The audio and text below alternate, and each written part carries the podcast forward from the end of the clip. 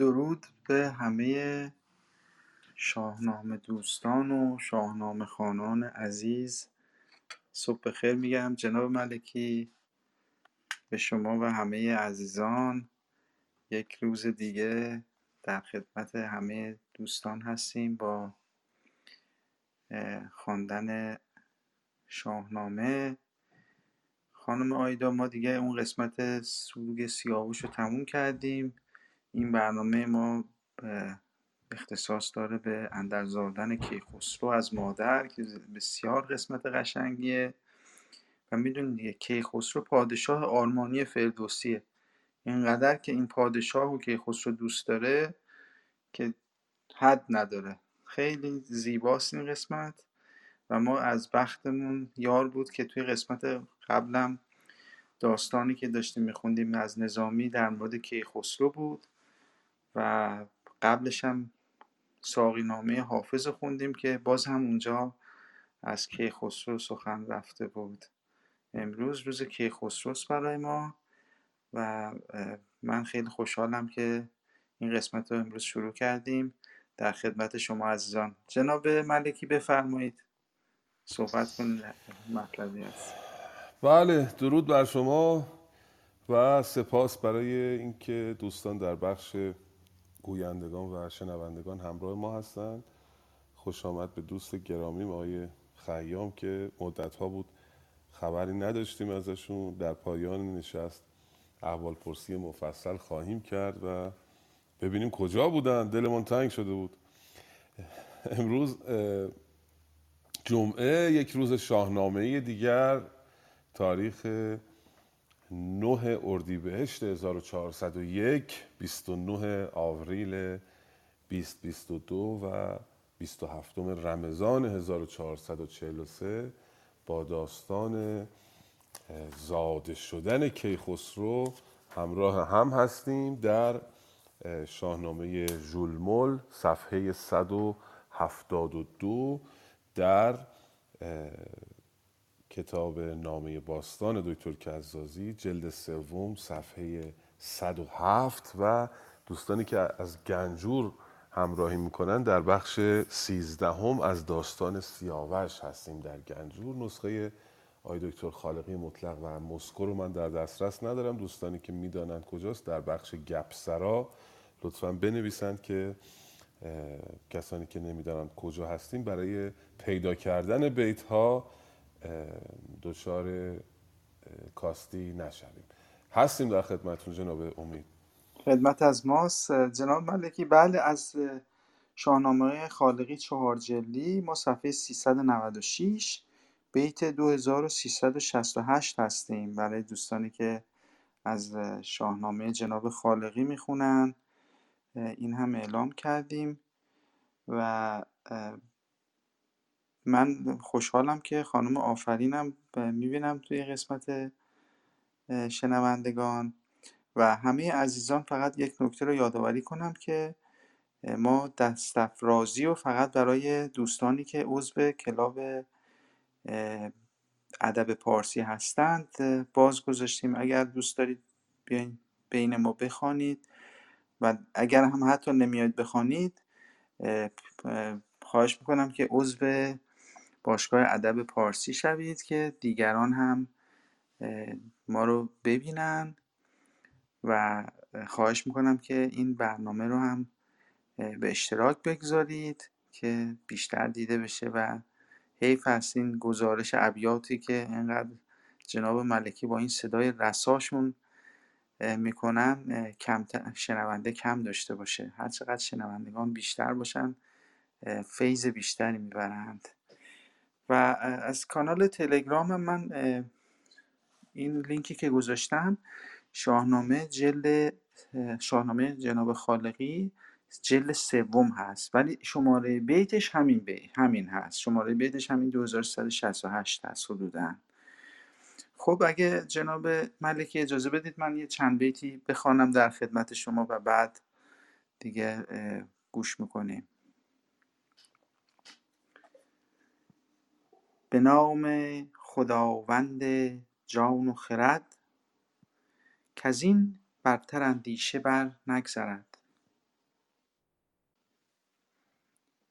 بر این نیز بگذشت یک چند روز گران شد فریگیس گیتی فروز شبی خیرگون ماه پنهان شده به خواب اندرون مرغ و دام و دده چنین دید سالار پیران به خواب که شمعی برافروختی ز آفتاب سیاوش بر شمع تیغی به دست بدآواز گفتی نشاید نشست از این خواب نوشین سر آزاد کن. ز فرجام گیتی یکی یاد کن که روزی نوآیین و جشنی نو است. شب سور آزاده کیخسرو است. سپهبد بلرزید در خواب خوش بپیچید گلشهر خورشیدفش بدو گفت پیران که برخیز و رو. خردمند پیش فریگیس شو. سیاوخش را دیدم اکنون به خواب. درخشان تر از بر سپهر آفتاب که گفتی مرا چند خسبی مپای. به جشن جهاندار کیخسرو آی. همی رفت گلشهر تا پیش ماه جدا گشته بود از بر ماه شاه. بدید و به شادی سبک بازگشت همانگاه گیتی پرآواز گشت.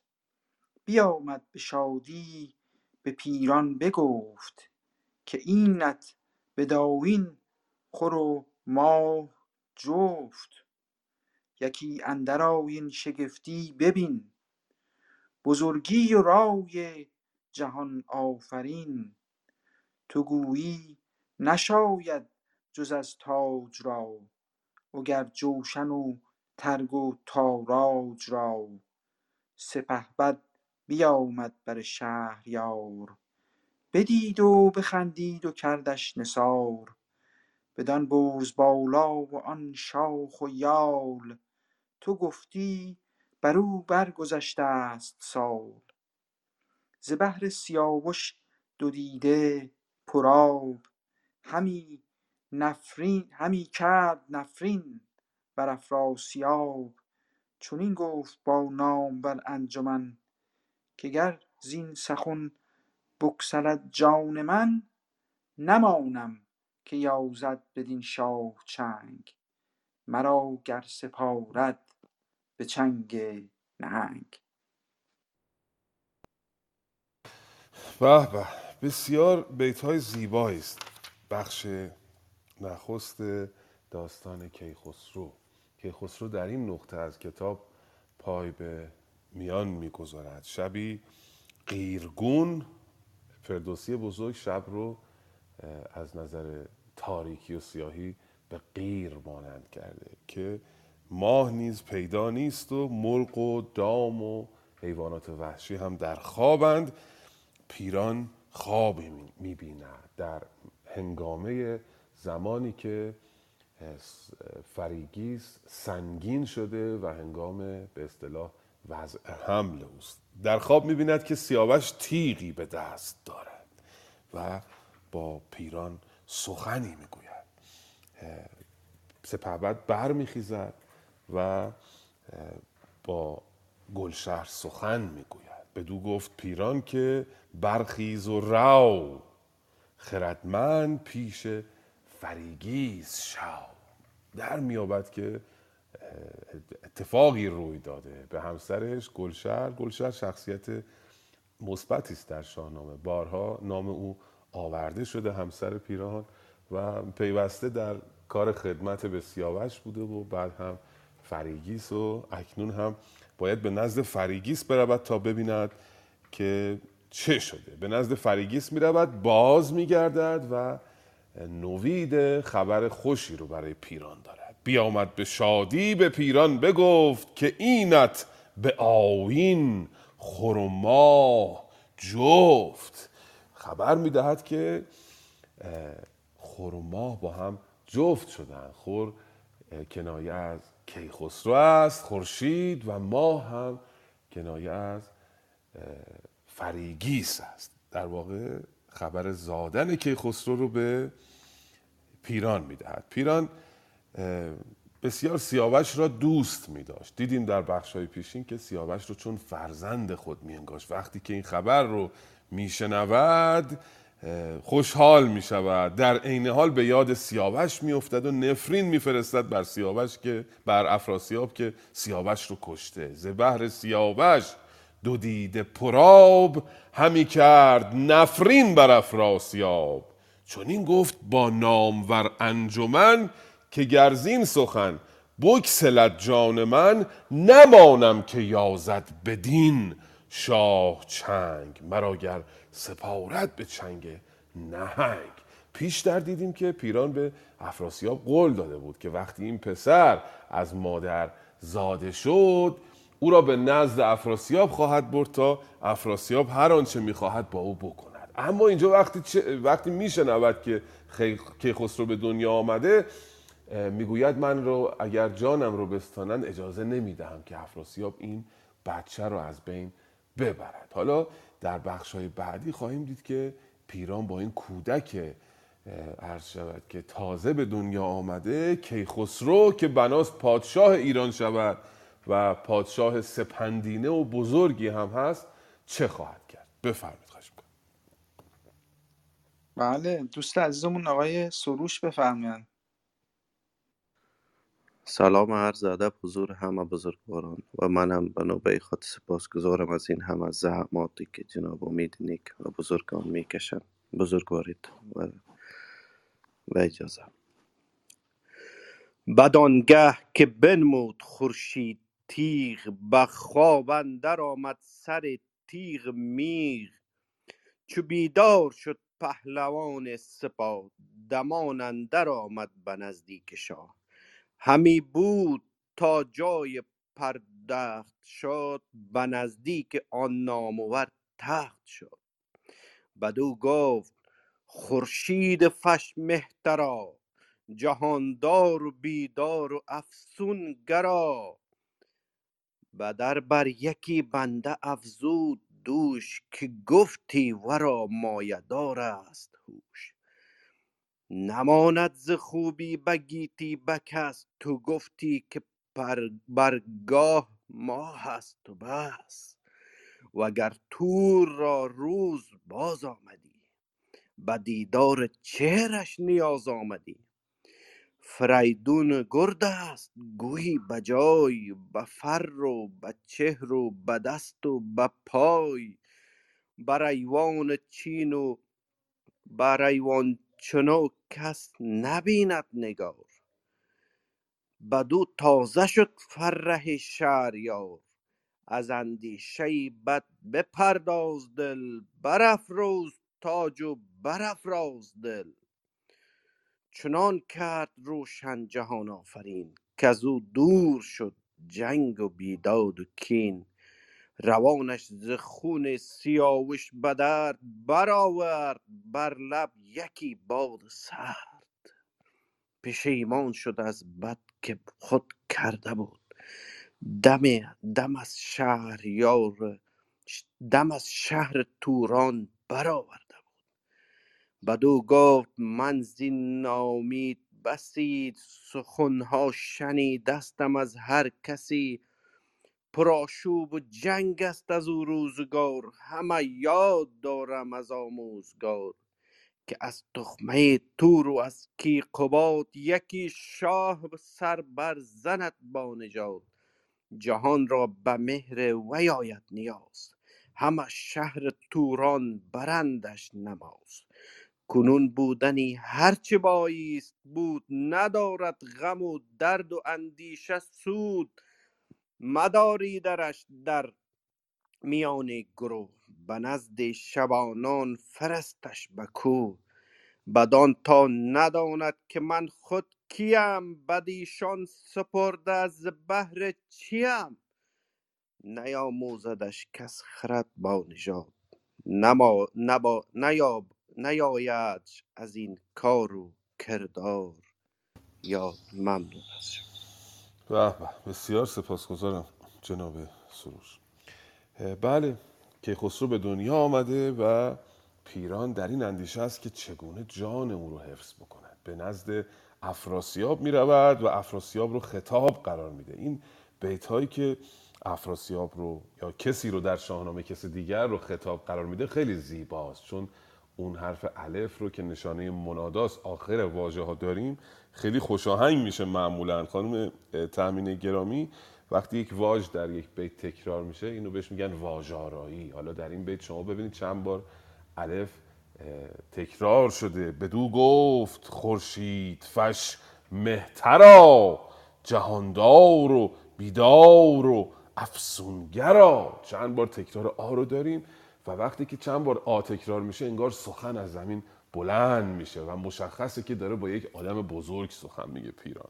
به حال به او نوید زاده شدن کیخسرو رو میده.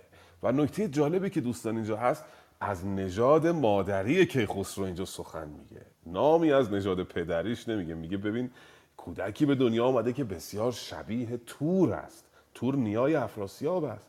و کیخسرو هم نوه افراسیاب است در واقع. نوه دختری اوست. می‌گوید که فرزندی که به دنیا آمده بسیار مانند تور است و بسیار چون فریدون است. فریدون هم پدر تور بوده. هیچ نمی‌گوید که به کیقوباد میماند یا به ایرج میماند چون اینا دشمن افراسیاب هستند. به هر قیمتی با هر وسیله نشون میده که پیران خردمند می‌خواد جان این کودک رو حفظ بکنه. به هر حال افراسیاب که خبر زاده شدن این کودک رو میشنود می‌گوید که به من این خبر رو دادن که از تخمه تور و از کیقوباد فرزندی به دنیا خواهد آمد شاهی پدید خواهد آمد که این ما رو به هر حال مشکل برامون ایجاد می‌کنه و ممکنه که قدرت ما رو به خطر بندازه در سرزمین توران. یه واژه‌ای هم اینجا آمد به اسم نوآمد کودکی که تازه به دنیا اومده رو میگه که بدو گفت من زین نوآمد. بسی سخنها شنیده استم از هر کسی. واژه زیبایی است. به هر حال می‌گوید او رو به کوه بفرست به نزد شبانان تا اینها ازش پرستاری کنن این خرد و عرض شود که گوهر و اینهاش بیدار نشود. از نژادش هم باخبر نشه. اونجا در میان گوسپندان زندگی بکنه تا در واقع می‌خواد با این کار جلوی سرنوشت بد رو بگیره افراسیاب گمان می‌کنه این کودک اگه بره تو کوه و آموزش نبینه در آینده اون قابلیت رو پیدا نخواهد کرد که بیاد و موجودیت حاکمیت افراسیاب بر توران رو به خطر بیاندازه. نیاموزدش که از کس خرد گر نژاد نیایدش از این کار و کردار یاد. حالا باز بخشای بعدی رو ببینیم که چقدر پیران خوشحال میشه. تا اینجا نقشه پیران موفقیت آمیز بوده در واقع چون تونسته جان کیخسرو رو نجات بده. بفرمایید.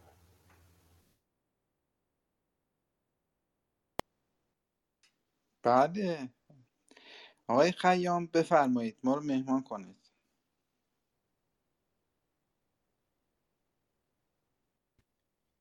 درود بر همه عزیزان و بزرگواران آقا امید عزیز اگر میشه یک نفر دیگه می‌خونه من پس از آن عزیز می‌خونم یه کار دستم هست. انجام بدم بعد باشه. حتما. خانم تحمینه شما ما رو مهمان صدای مخملینتون بکنید. بفرمایید.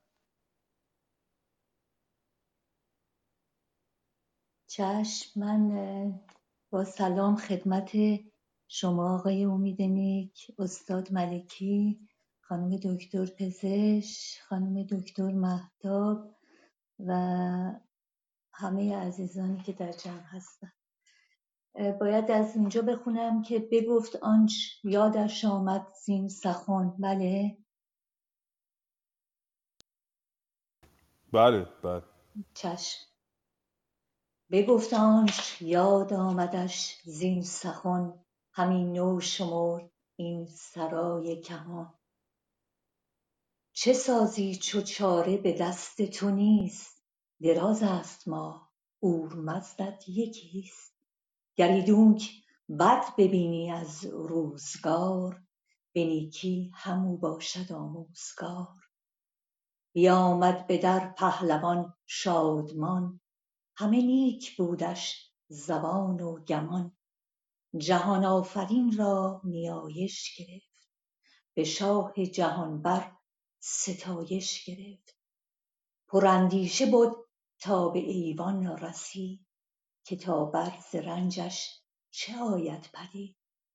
شبانان کوه قلا را بخواند وزان خرد چندی سخنها براند که این را بدارید چون جان پاک.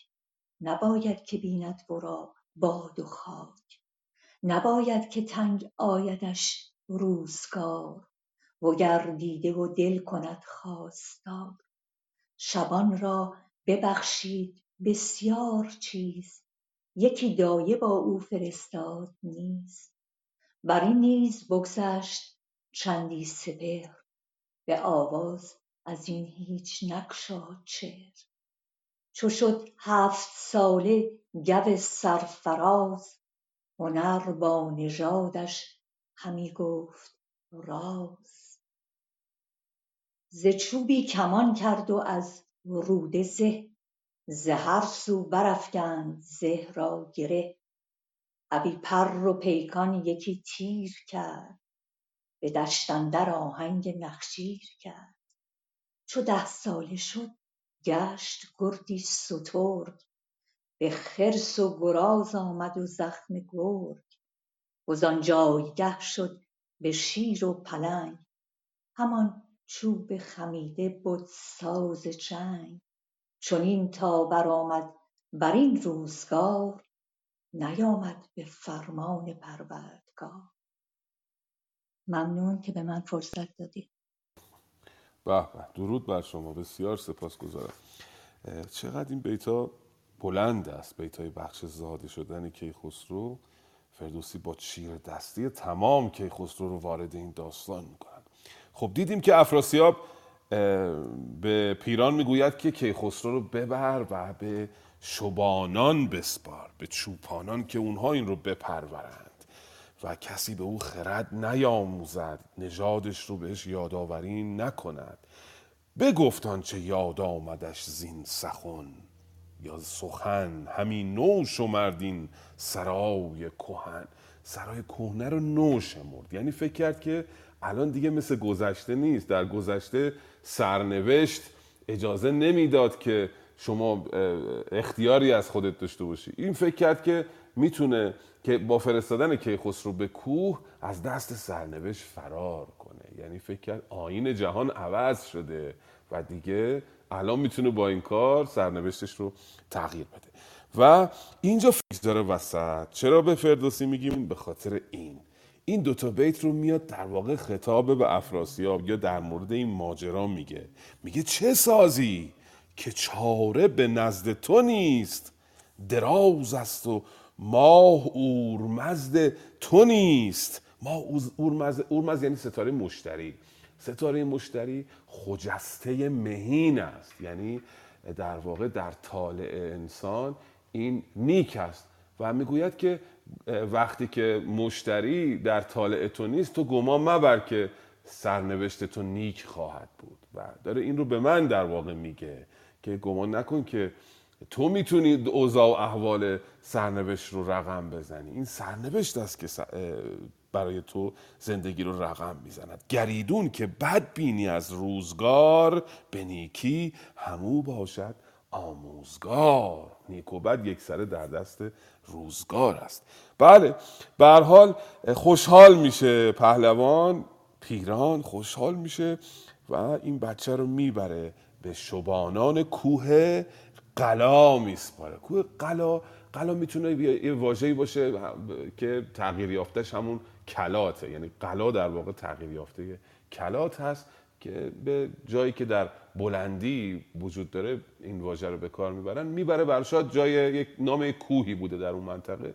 می‌بره و این بچه رو به شبانان میسپره. میگه از این مراقبت کنید. بچه بزرگ میشه. چو شد هفت ساله گو سرفراز هنر با نژادش. همی گفت راز. یعنی چی؟ هنر با نژاد راز می‌گوید. یعنی هنرش و نژادش با هم دیگه دوست شدن با هم یک دله شدن. در واقع این دوتا دارن همراه همدیگه بروز پیدا می‌کنن. هنر این بچه و نژادی که داره داره خودش رو کم کم نشون میده. چجوری نشون میده؟ ز چوبی کمان کرد.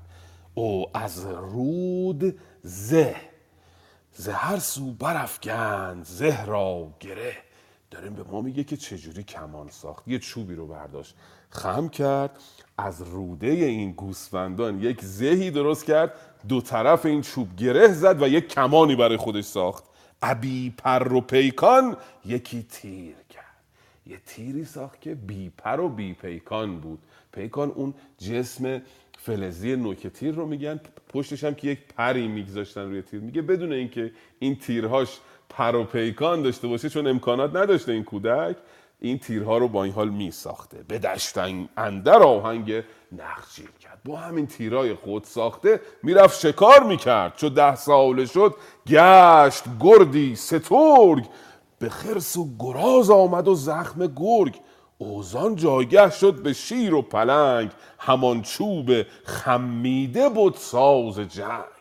با همون چوب خمیده با همون کمان خود ساخته این همه شکار می‌کرد. داره نشان میده که کیخسرو کم کم داره گوهرش رو و نژادش رو آشکار می‌کنه. چون این تا برآمد بر این روزگار نیامد به فرمان پروردگار. پروردگار دوستان اینجا خدا نیست پروردگار کسی است که کیخسرو رو پرورده. یعنی همون چوپان. میگه وقتی که ده ساله شد دیگه اینقدر کارهای خطرناک می‌کرد دیگه حرف این چوپان رو گوش نمی‌کرد. حالا ببینیم چوپان از دست این بچه آسی میشه به اصطلاح و میره پیش پیران که شکایت بکنه از این بچه. بفرمایید خواهش می‌کنم. بله.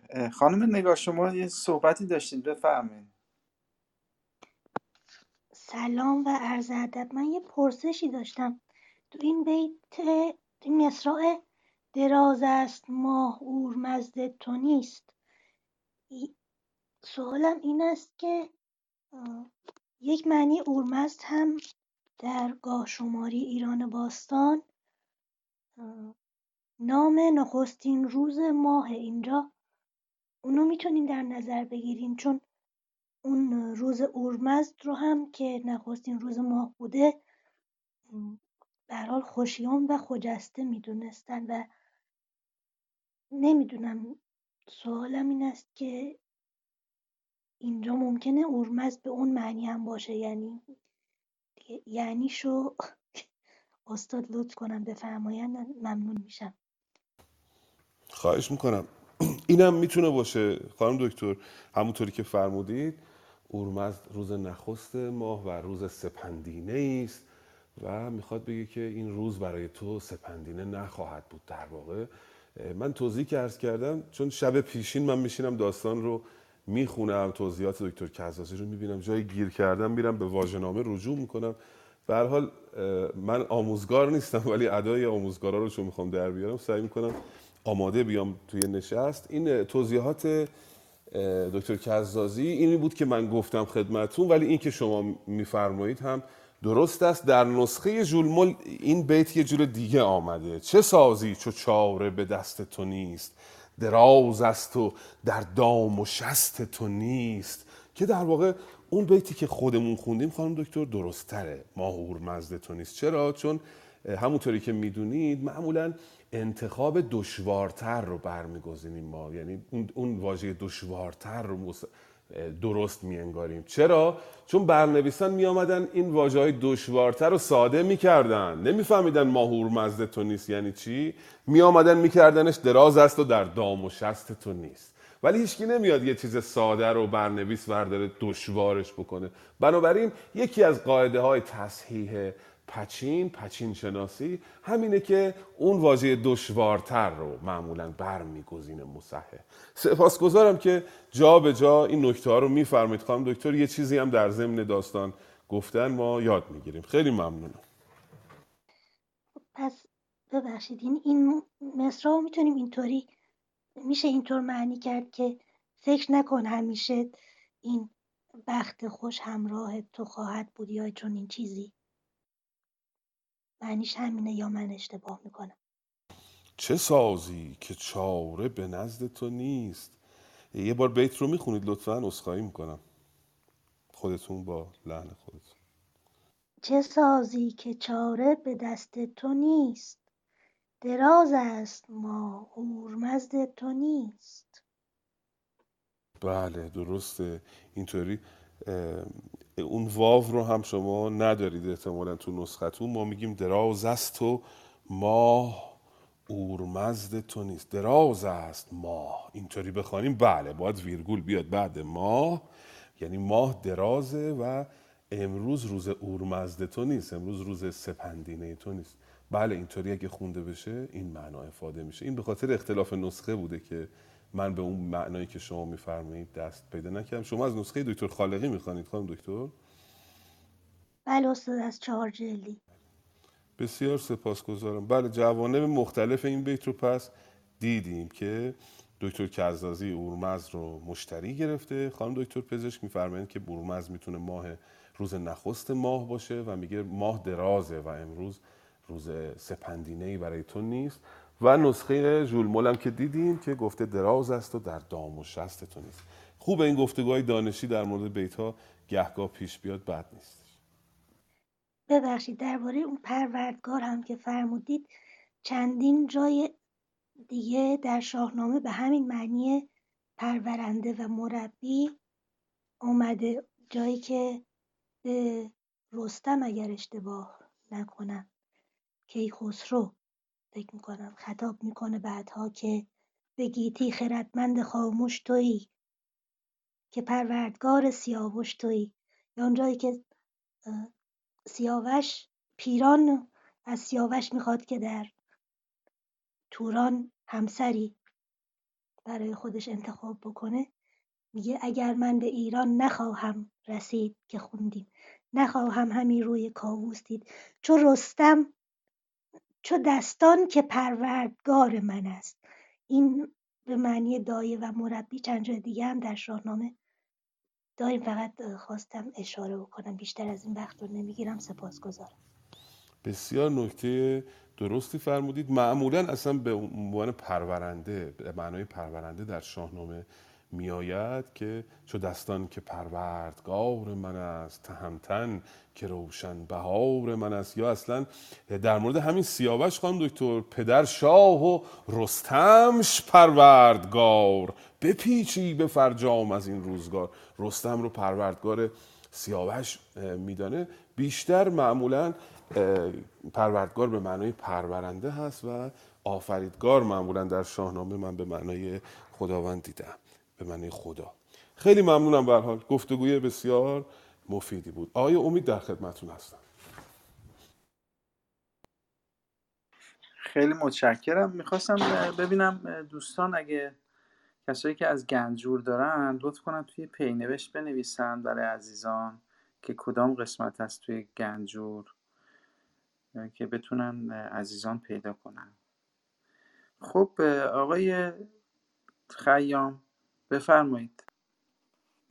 بله درود بر شما و همه دوستان بزرگواران. صدای من خوب میاد آقای امید بله بله عالی.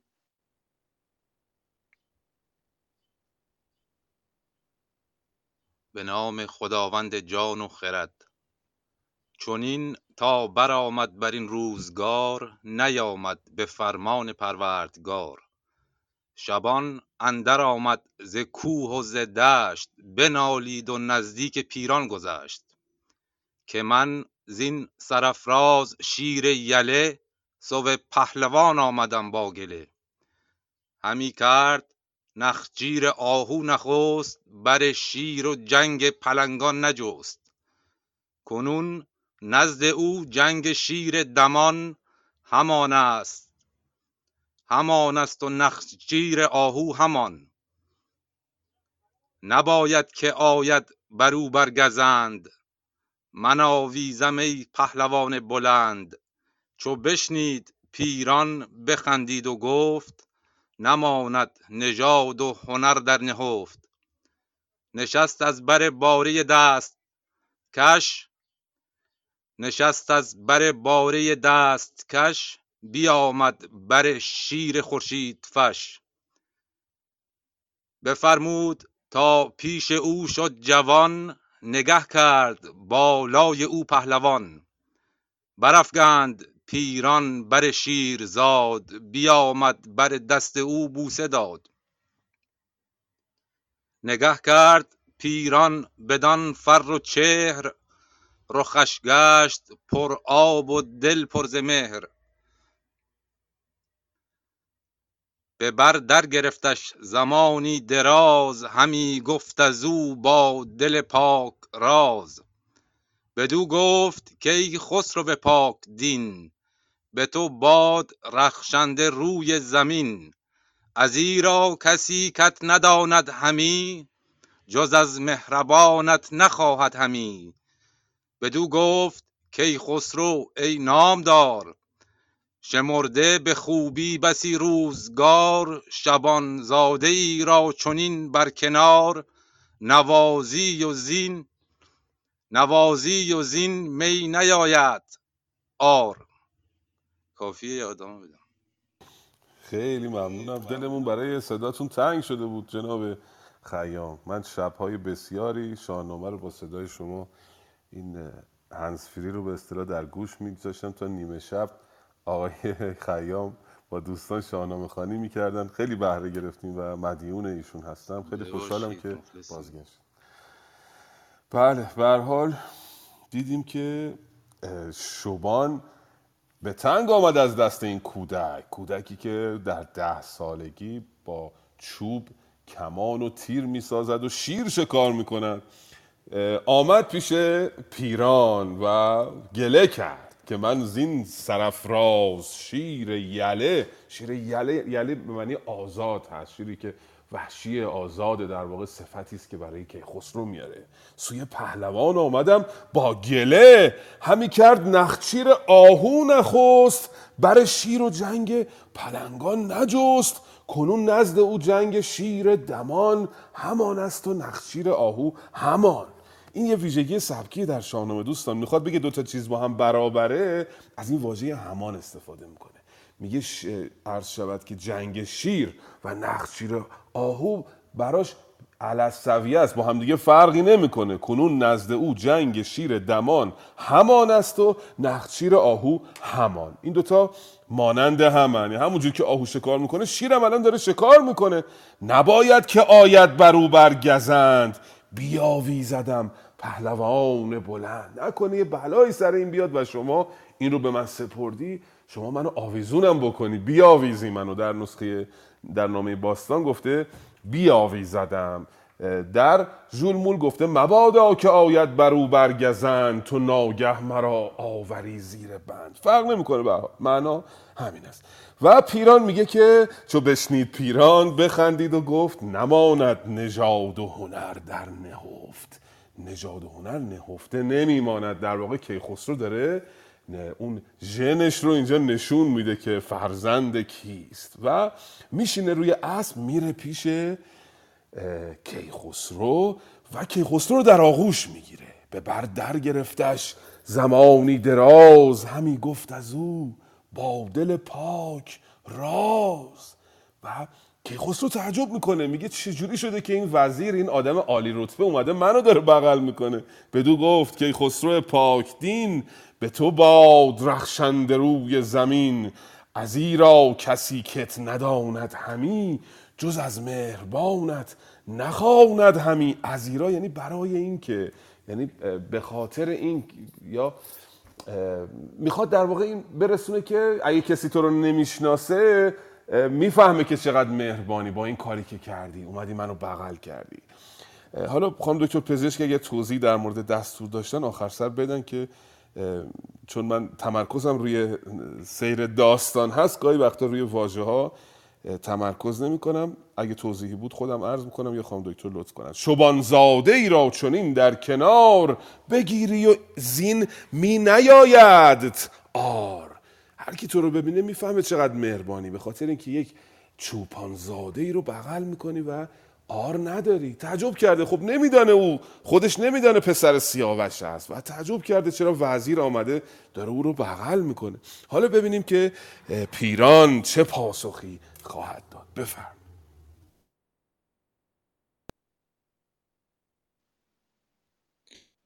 بله خانم نگار شما توضیح داشتیم بدین در مورد همون واژه‌ای که جناب ملکی گفتن؟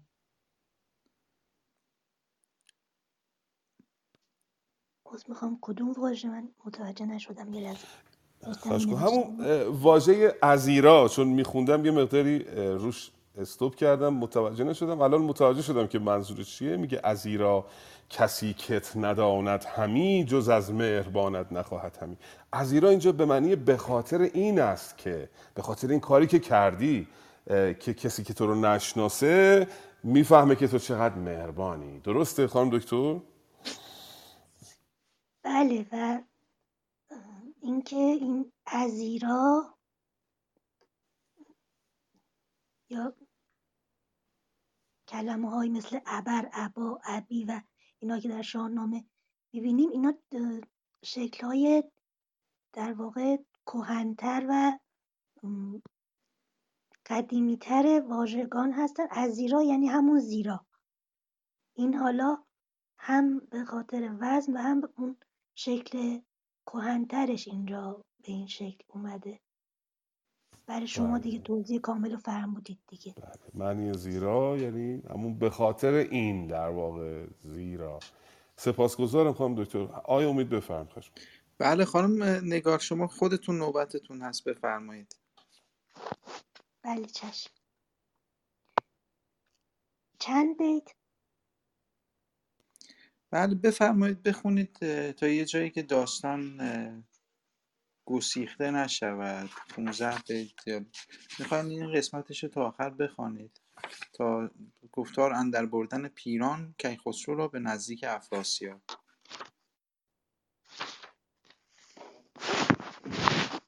بله.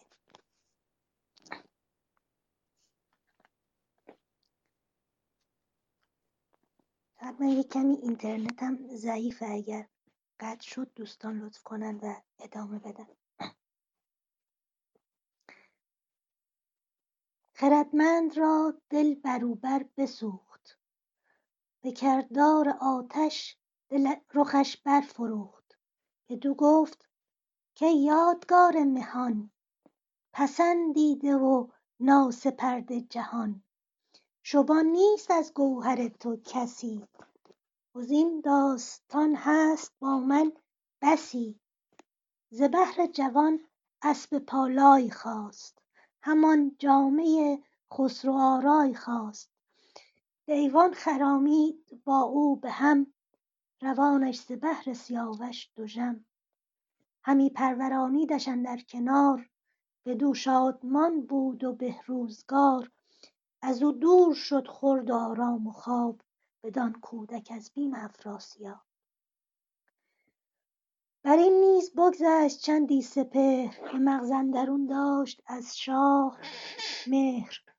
شبی تیره هنگام آرام و خواب کس آمد ز نزدیک افراسیاب بدان تیرگی پهلوان را بخواند. گذشته سخنها فراوان براند. کز اندیشه بد همه شب دلم بپیچید و از غم همی بگسلم. از این کودکی کز سیاوش رسید تو گفتی مرا روز شد ناپدید.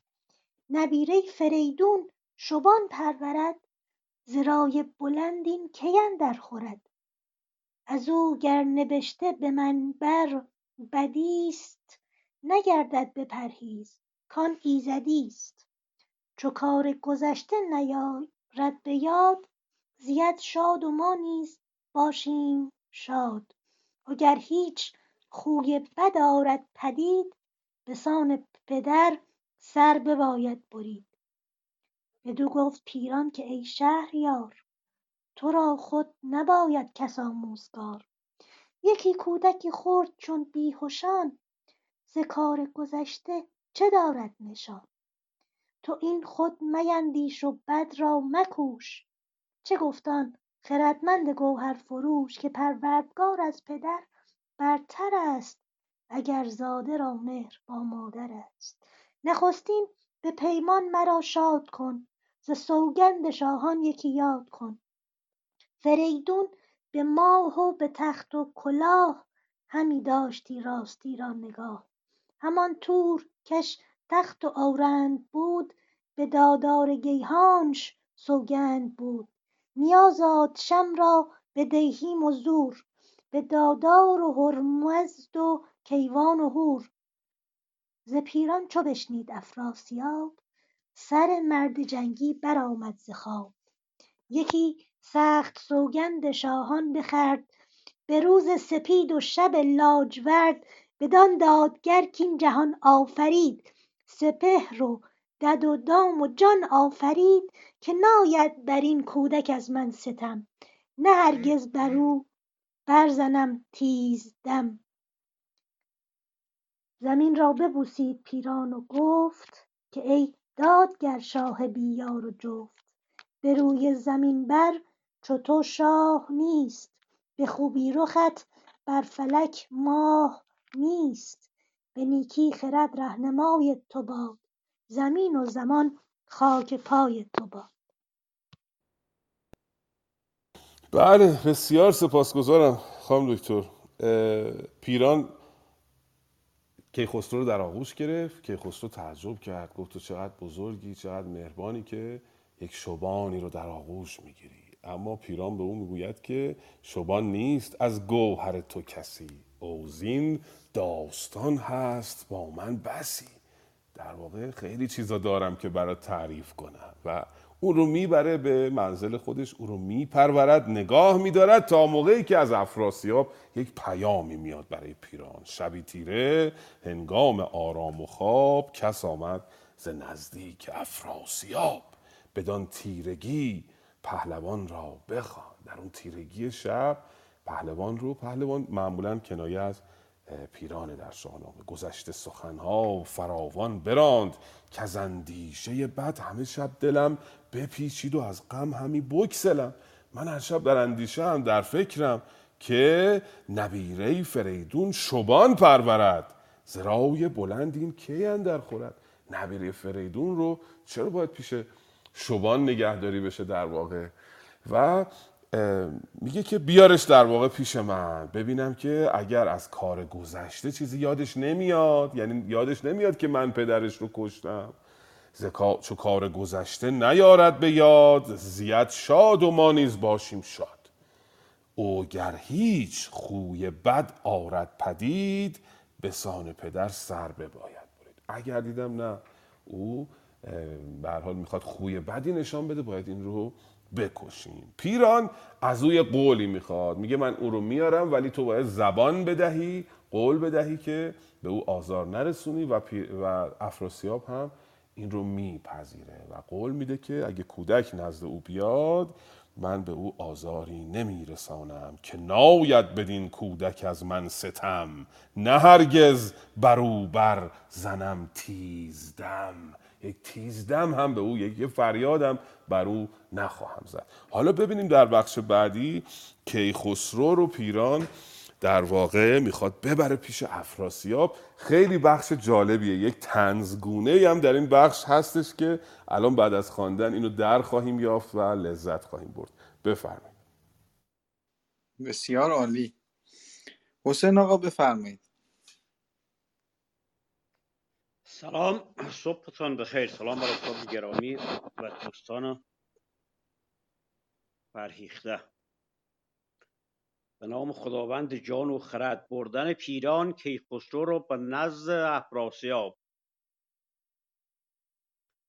و نزدیک کیخسرو اومد دمان به رخ ارقوان و به دل شادمان. بدو گفت که از دل خرد دور کن چو رزم آورد پاسخش زور کن. مرو پیش او جز به بیگانگی مگردان زبان جز به دیوانگی مگر ایچ گونه به گرد خرد یک امروز بر تو مگر بگذرد. به سر برنهادش کلاه کیان ببستش کیانی کمر بر میان یکی باره گامزن خواست نغز. برو برنشست آن گو پاک مغز. بیامد به درگاه افراسیاب جهانی برو دیده کرده پرا رو با رو برآمد که بگشای را که آمد نو این گو تاج همی رفت پیش اندرون شاه گرد سپهدار پیران ورا پیش برد. بیامد به نزدیک افراسیاب نیا را رخ از شرم او شد پرآب. بران خسروی یال و آن چنگ اوی بران رفتن و شاخ و اورنگ اوی. زمانی نگه کرد و او را بدید همی گشت رنگ رخش ناپدید تن پهلوان گشت لرزان چو بید. ز کیخسرو آمد دلش ناامید. ز درد دلش هیچ نگشاد چر. زمانت به دلش اندر آورد مهر. بدو گفت کی نو رسیده شبان. چه آگاهی استت روز و شبان. بر گوسفندان چه کردی همی؟ زمین را چگونه سپردی همی؟ چنین داد پاسخ که نخچیر نیست مرا خود کمان و زه و تیر نیست. بپرسید بازش از آموزگار بد و نیک و از گردش روزگار. بدو گفت جایی که باشد پلنگ. بدرد دل مردم تیز چنگ؟ سه دیگر بپرسیدش از مام و باب از ایوان و از ایوان و از شهر و از خورد و خواب. چنین داد پاسخ چنین داد پاسخ که درنده شیر نیارد سگ کارزاری. به زیر بخندید خسرو ز گفتار اوی سوی پهلوان سپه کرد روی. بدو گفت کین دل ندارد به جای. ز سر پرسمش پاسخ آرد ز پای. سپاسگزارم. جناب امید.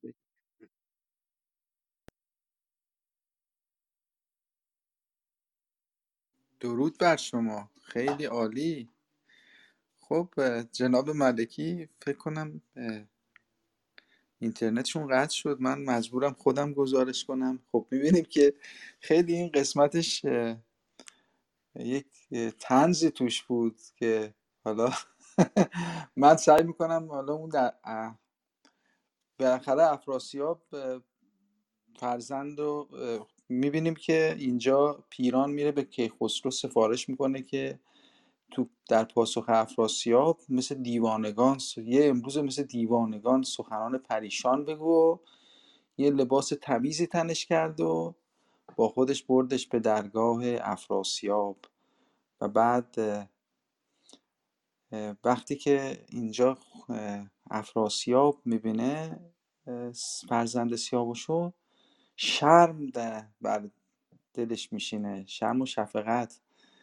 تو چهرش نمودار میشه و حالا هم یه سری سوال ازش می‌کنه میگه گلت چطور بود؟ بعد که خسرو جواب میده از شکار خبری نیست و منم اصلا تیر و کمون ندارم. بعد بهش میگه که خب دنیا چجوری میگذره گردش روزگار چیه؟ میگه که جایی که پلنگ باشه مردم نمی‌تونن توانمندن در بیم میفتن یعنی می‌خواد بگه مثلا این بچه ترسوه. حالا اینا رو بهش پیران توی به یادش داده. بعدش هم میگه از پدر و مادر تو از ایران ازش سوال می‌کنه که اونجا ازش یه جواب میده میگه سگ شکاری شیر درنده خون نمیشه. یه همچی چیزی. اصلا یه سوال جواب یه جواب پرتی بهش میده که اینجا میگه حالا میگه حالا تو آیا به ایران رفتی و نزد شاهان اونا ر- میری رفتی تا حالا؟ میگه آره چند شب پیش تو کوهستان با یه نفر مثلا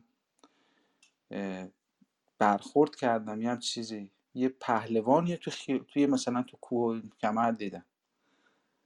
بعد خسرو این جوابا رو که میده افراسیاب خنده می‌گیره.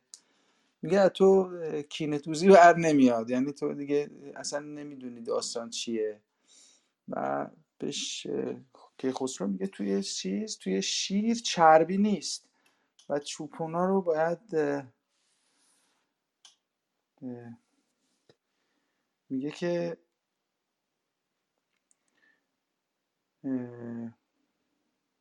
حالا این قسمتش رو درست متوجه نشدم حالا البته خلاصه اینطور میشه که افراسیاب به خنده میگه که این بچه اصلا کودکی که از خرد بی است و جوابای پریشان میده و دستور میده که اینو به مادرش بدن و میفرستنش به حالا به قسمت بعدی میفرستنش به سیاوشگر. و اونجا میفرستنش پیش بره اونجا. عرض ادب و احترام دارم. اگر اجازه بدید می‌خوام شنونده هستم البته. یه چهار پنج بیت می‌خوانم و شنونده بله بفرمایید. آقای بیژن خواهش می‌کنم. بفرمایید. سپاسگزارم با, با عرض اجازه از بقیه دوستان می‌خواستن آقا بیژن عجله دارن بخونن برامون. بفرمایید آقای بیژن شما قسمت بعدی بخونید. ادب و احترام دارم خدمت تمامی حضار بزرگواران شنوندگان. آرزم که این قسمتی که می‌خوانم از یه نسخه دیگه هست. به بزرگواری خودتون ببخشید. میگه بپرسی به نام خداوند جان و خرد که از این برتر اندیشه بر نگذرد. بپرسیده بازش از آموزگار زبد و زنی که گردش روزگار. هی بدو گفت جایی که با شاید پلای بدرد دل مردم تیز چای. سه دیگر بپرسیدش افراسیاب از ایران و از شهر و از ما.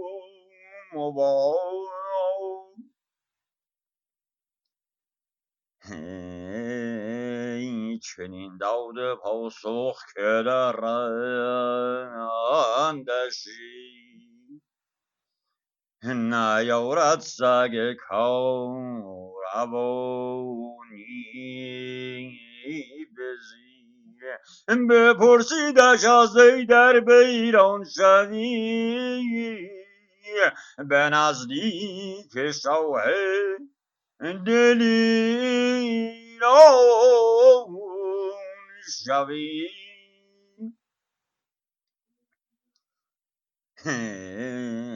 این چنین پاسخ چنین داد پاسخ که بر کوه داشت. سوار آن پرندو بر من گذشت بخندید شاهو چو گل برشگو به نرمی به کی خسرو گفت.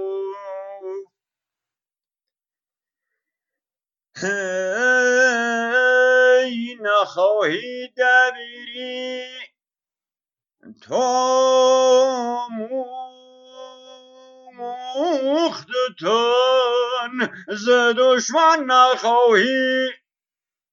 تو کین تو تن بدو گفت در شیر روغن نما.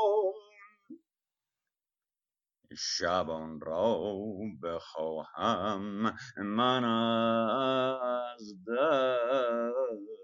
دشت هی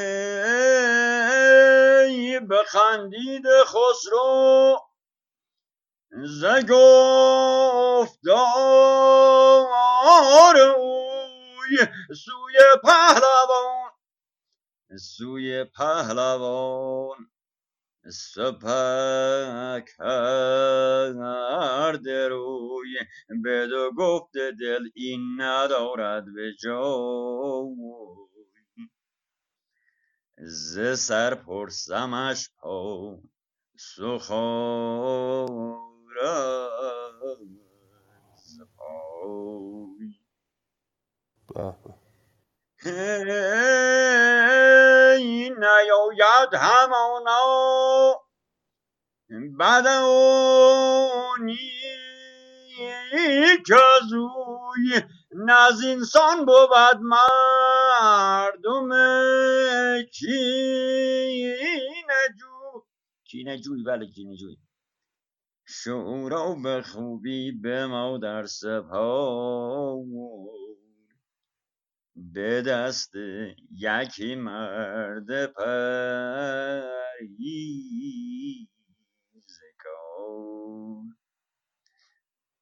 فرستش به سوی سیاوخش سیاوخش گرد مگردان بد آموزه را هیچ گرد بده هرچه باید ز گنج و درم از اسب و پرستنده و بیش و کم. سپاسگزارم. ایام بکامتون باشه. بله سپاسگزارم. دیدیم که کیخسرو رو به نزد افراسیاب می آورد پیران. و به او می آموزد که خود را به دیوانگی بزن. سخن خردمندانه مگو. مگردیچ گونه به گرد خرد یک امروز بر تو مگر بگذرد. به حال لباسی بر تن او می‌کند و با باره گامزن باره که به حال نیکو گام بر میدارد به نزد پادشاه میآید. پادشاه او رو می‌بیند و خسرویال و چنگ و رفتن و شاخ و اورنگش رو می‌بینه اورنگ تخت پادشاهی اما اینجا به معنای پایگاه والاست در واقع. اون ارزش والای کیخسرو رو به چشم می‌بیند. زمانی نگه کرد و او را بدید. همی گشت رنگ رخش ناپدید. افراسیاب این حیمنه کیخسرو رو دید رنگش پرید. و از این سو پیران ترسید با خودش. گفت پس حالا که افراسیاب رنگش پریده احساس خطر کرده از این کودک و احتمال داره که بخواد اونو بکشه. تن پهلوان گشت لرزان چوبید. ز کیخسرو آمد دلش ناامید. گفت کار تمام است الان افراسیاب دستور مرگ کیخسرو رو میده. اما کیخسرو که بسیار خردمنده است از همین بخش با اینکه تنظامیز است می‌توانیم دریافت که کیخسرو چقدر باهوش است. هر پرسشی که افراسیاب از او می‌کند او خود رو به اصطلاح به کوشه علی چپ می‌زند. می‌گوید که افراسیاب می‌پرسه که کی نو رسیده شبان؟ چه آگاهی استت ز روز و شبان؟ بر گوسفندان چه کردی همی؟ زمین را چگونه سپردی همی؟ افراسیاب اینا رو می‌پرسه کیخسرو یک جواب پرت میده در واقع؟ چون این داد پاسخ که نخچیر نیست. مرا خود کمان و زه و تیر نیست. پاسخی که هیچ ربطی به اون پرسش نداره. باز افراسیاب ازش می‌پرسه در مورد آموزگار بد و از گردش روزگار. بدو گفت جایی که باشد پلنگ بدرد دل مردم تیز چنگ. باز یک پاسخ نامربوط میده. سه دیگر بپرسیدش از مام و باب از ایوان و از شهر و از خورد و خواب. از پدر مادرش پرسید از اینکه کجا می می‌روی کجا زندگی می‌کنی؟ باز او سومین پرسش رو هم پاسخی ندرخور می‌دهد. چون این داد پاسخ که درنده شیر نیارد سگ کارزاری به زیر. هیچ پاسخ مربوطی نمی‌دهد. و اینجاست که افراسیاب یه کمی فریب می‌خوره و آرام میشه. می‌گوید که او دست راست و چپش رو نمی‌شناسه. در واقع انگار یک سره دیوانه است. نیاید همانا بد و نیک از او. نزینسان بود مردم کینه جوی. آدمی که کینه جو باشه در دلش اندیشه انتقام داشته باشه و بخواد به من آزار برسونه اینجوری نیست. در واقع اینجوری حواسش پرت نیست. به حال به مرادش می‌رسه پیران و افراسیاب دستور میده که این کودک رو ببرن به مادرش دوباره برگردونن به فریگیس و با همدیگه برن به طرف سیاوشگرد همون جایی که پدر او سیاوش پدر جانگواه او پدر شهید او سیاوش اونجا رو بنا کرده برون و اونجا زندگی بکنن. در بخشی که می‌خوانیم کیخسرو به سیاوشگرد باز خواهد گشت. بفرمایید. بله بسیار ممنون هستم از شما. فکر می‌کنم جناب احسان باشه نوبتشون. آقای احسان ما رو مهمان کنید. درود بر شما و استاد گرامی و همه دوستان عزیز. سپهبد برو کرد لختی شتاب برون آمد از پیش افراسیاب. به ایوان خیش آمد افروخته خرامان و چشم بدی دوخته. همی گفت که از دادگر کردگار درختی نو آمد جهان را ببار در گنج های کهن باز کرد ز هر گوشه ز هر گونه ای شاه را ساز کرد. ز دینار و دیوا, دیوا و تیغ و گهر ز اسب و سلیح و کلاه و کمر. هم از هم از تخت و از بدره های درم ز گستردنی ها و از بیش و کم. همه پیش کیخسرو آورد زود به داد و دهش آفرین برفزود. گسی کردشان سوی آن شارستان کجا گشته بود باز؟ کجا گشته بود باز چون خارستان؟ فریگیس و کیخسرو آنجا رسید بسی مردم آمد ز هر سو پدید. به دیده سپردند یک سر زمین زبان دد و دام و دام پرزافرین. که آن بیخ برکنده فرخ درخت از این گونه شاخی برآورد سخت. ز شاه جهان چشم بد دور باد روان سیاوش پر از نور باد. همه خاک آن شارستان شاد گشت گیا بر چمن سرو آزاد گشت. ز خاکی که خون سیاوش بخورد به ابر اندر آمد یکی سبز نرد. نگاریده بر برگ ها چهر اوی همی بوی مشک مشک آمد از مهر اوی. به دیمه به سان بهاران بودی پرستشگه سوگواران بودی. کسی کز سیاوش بباید گریست به زیر درخت بلندش بزیست. چنین است کردار این گنده پیر. ستاند ز فرزند ستاند ز فرزند پستان شیر. چو پیوسته شد مهر دل بر جهان به خاک اندر آورد همی ناگهان. از او تو جز از شادمانی مجوی. به باغ جهان برگ انده مبوی. اگر تاج داری وگر کف وگر کف تنگ نبینم همی روزگار درنگ.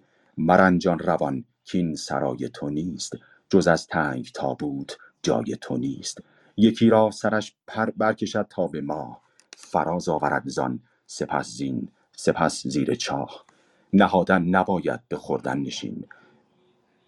به او به امید گنج جهان آفرین. ز خون سیاوش گذشتم به کین به آوردن شه ز توران زمین. عرض کنم خدمت شما که صفحه بعدی رو اجازه بدید که من از روی نسخه آه، داستان این قسمت تموم شد فکر می‌کنم نه؟ طبق نسخه من بله تمام شد. دیگه. رسیدیم به داستان کین سیاوخش خیلی ممنون از شما آقای احسان به به. بسیار سپاسگزارم با اون صدای در واقع رادیویی و صدای درست حسابی. ما قرار جناب امید با جناب احسان یک مجموعه ای از خسرو شیرین ضبط بکنیم و دو تا دیگه از دوستانم همراهمون هستن که نمی‌دونم حالا خواهید دید در واقع در اون کلاس. از صفحه نخست خسرو شیرین رو چهار نفر خواهیم خواند. امیدوارم که اونجا هم بتونیم همراهی کنیم با شما. همراه ما باشید. جناب آقای احسان هم اونجا خسرو شیرین خواهند خواند با ما. در اتاق در کلاب شور شیرین در واقع. خب کیخسرو به همراه فریگیس با کمک پیران و به دستور افراسیاب به سیاوش گرد باز می گردد گسی کردشان سوی آن شارستان کجا گشته بود باز چون خارستان. با رفتن سیاوش اون شهرستان آبادی که خواندیم در بخشای پیشین اون سیاوشگرد تبدیل شده بود به یک خارستان. در واقع آبادی از اونجا دور شده بود. وقتی اینا به اونجا رسیدن مردم آمدن برای خوش آمد گفتن و اظهار خوشحالی کردن از بازگشتن کیخسرو. آن بیخ برکنده فرخ درخت از این گونه شاخی برآورد بخت ز شاه جهان چشم بد دور باد. روان سیاوش پر از نور باد. سیاوش رو دوست داشتن و به فرزندش درود میفرستند و اینجا یک اشاره به استوره داره استاد فردوسی ز خاکی که خون سیاوش بخورد به ابر آمد یکی سبز نرد نگاریده بر برگ ها چهر اوی. همی بوی مشک آمد از مهر اوی. یادتون هست وقتی سر سیاوش رو بریدن خونش رو جای ریختن که گیاهی نروید. اما سرنوشت چنین خواست که از اونجا درختی بروید که روی هر برگش نشانی از سیاوش هست این پیامی دارد رازی دارد در خود این بیت که نمیشه اصلا نهفتش. خیلی آشکاره که خون بیگناهی اگر بر زمین بریزی در نهایت درختی خواهد رست که دودمان تو رو خواهد سوزاند. این درختی که از مرگ سیاوش از جانگواهی سیاوش رسته روی هر برگش نقشی از یک سیاوش است. و ستمکاران تاریخ خواهند دید نتیجه رفتار خودشون رو نتیجه ستم خودشون رو بسیار بدتر از آنچه که کردن بر سر آنها خواهد آمد. هر کسی که خون جوانی رو به بیگناه بر زمین ریخته در طول تاریخ به نتیجه رفتار خود خواهد رسید. پس از این نیز ایدون باد. بله.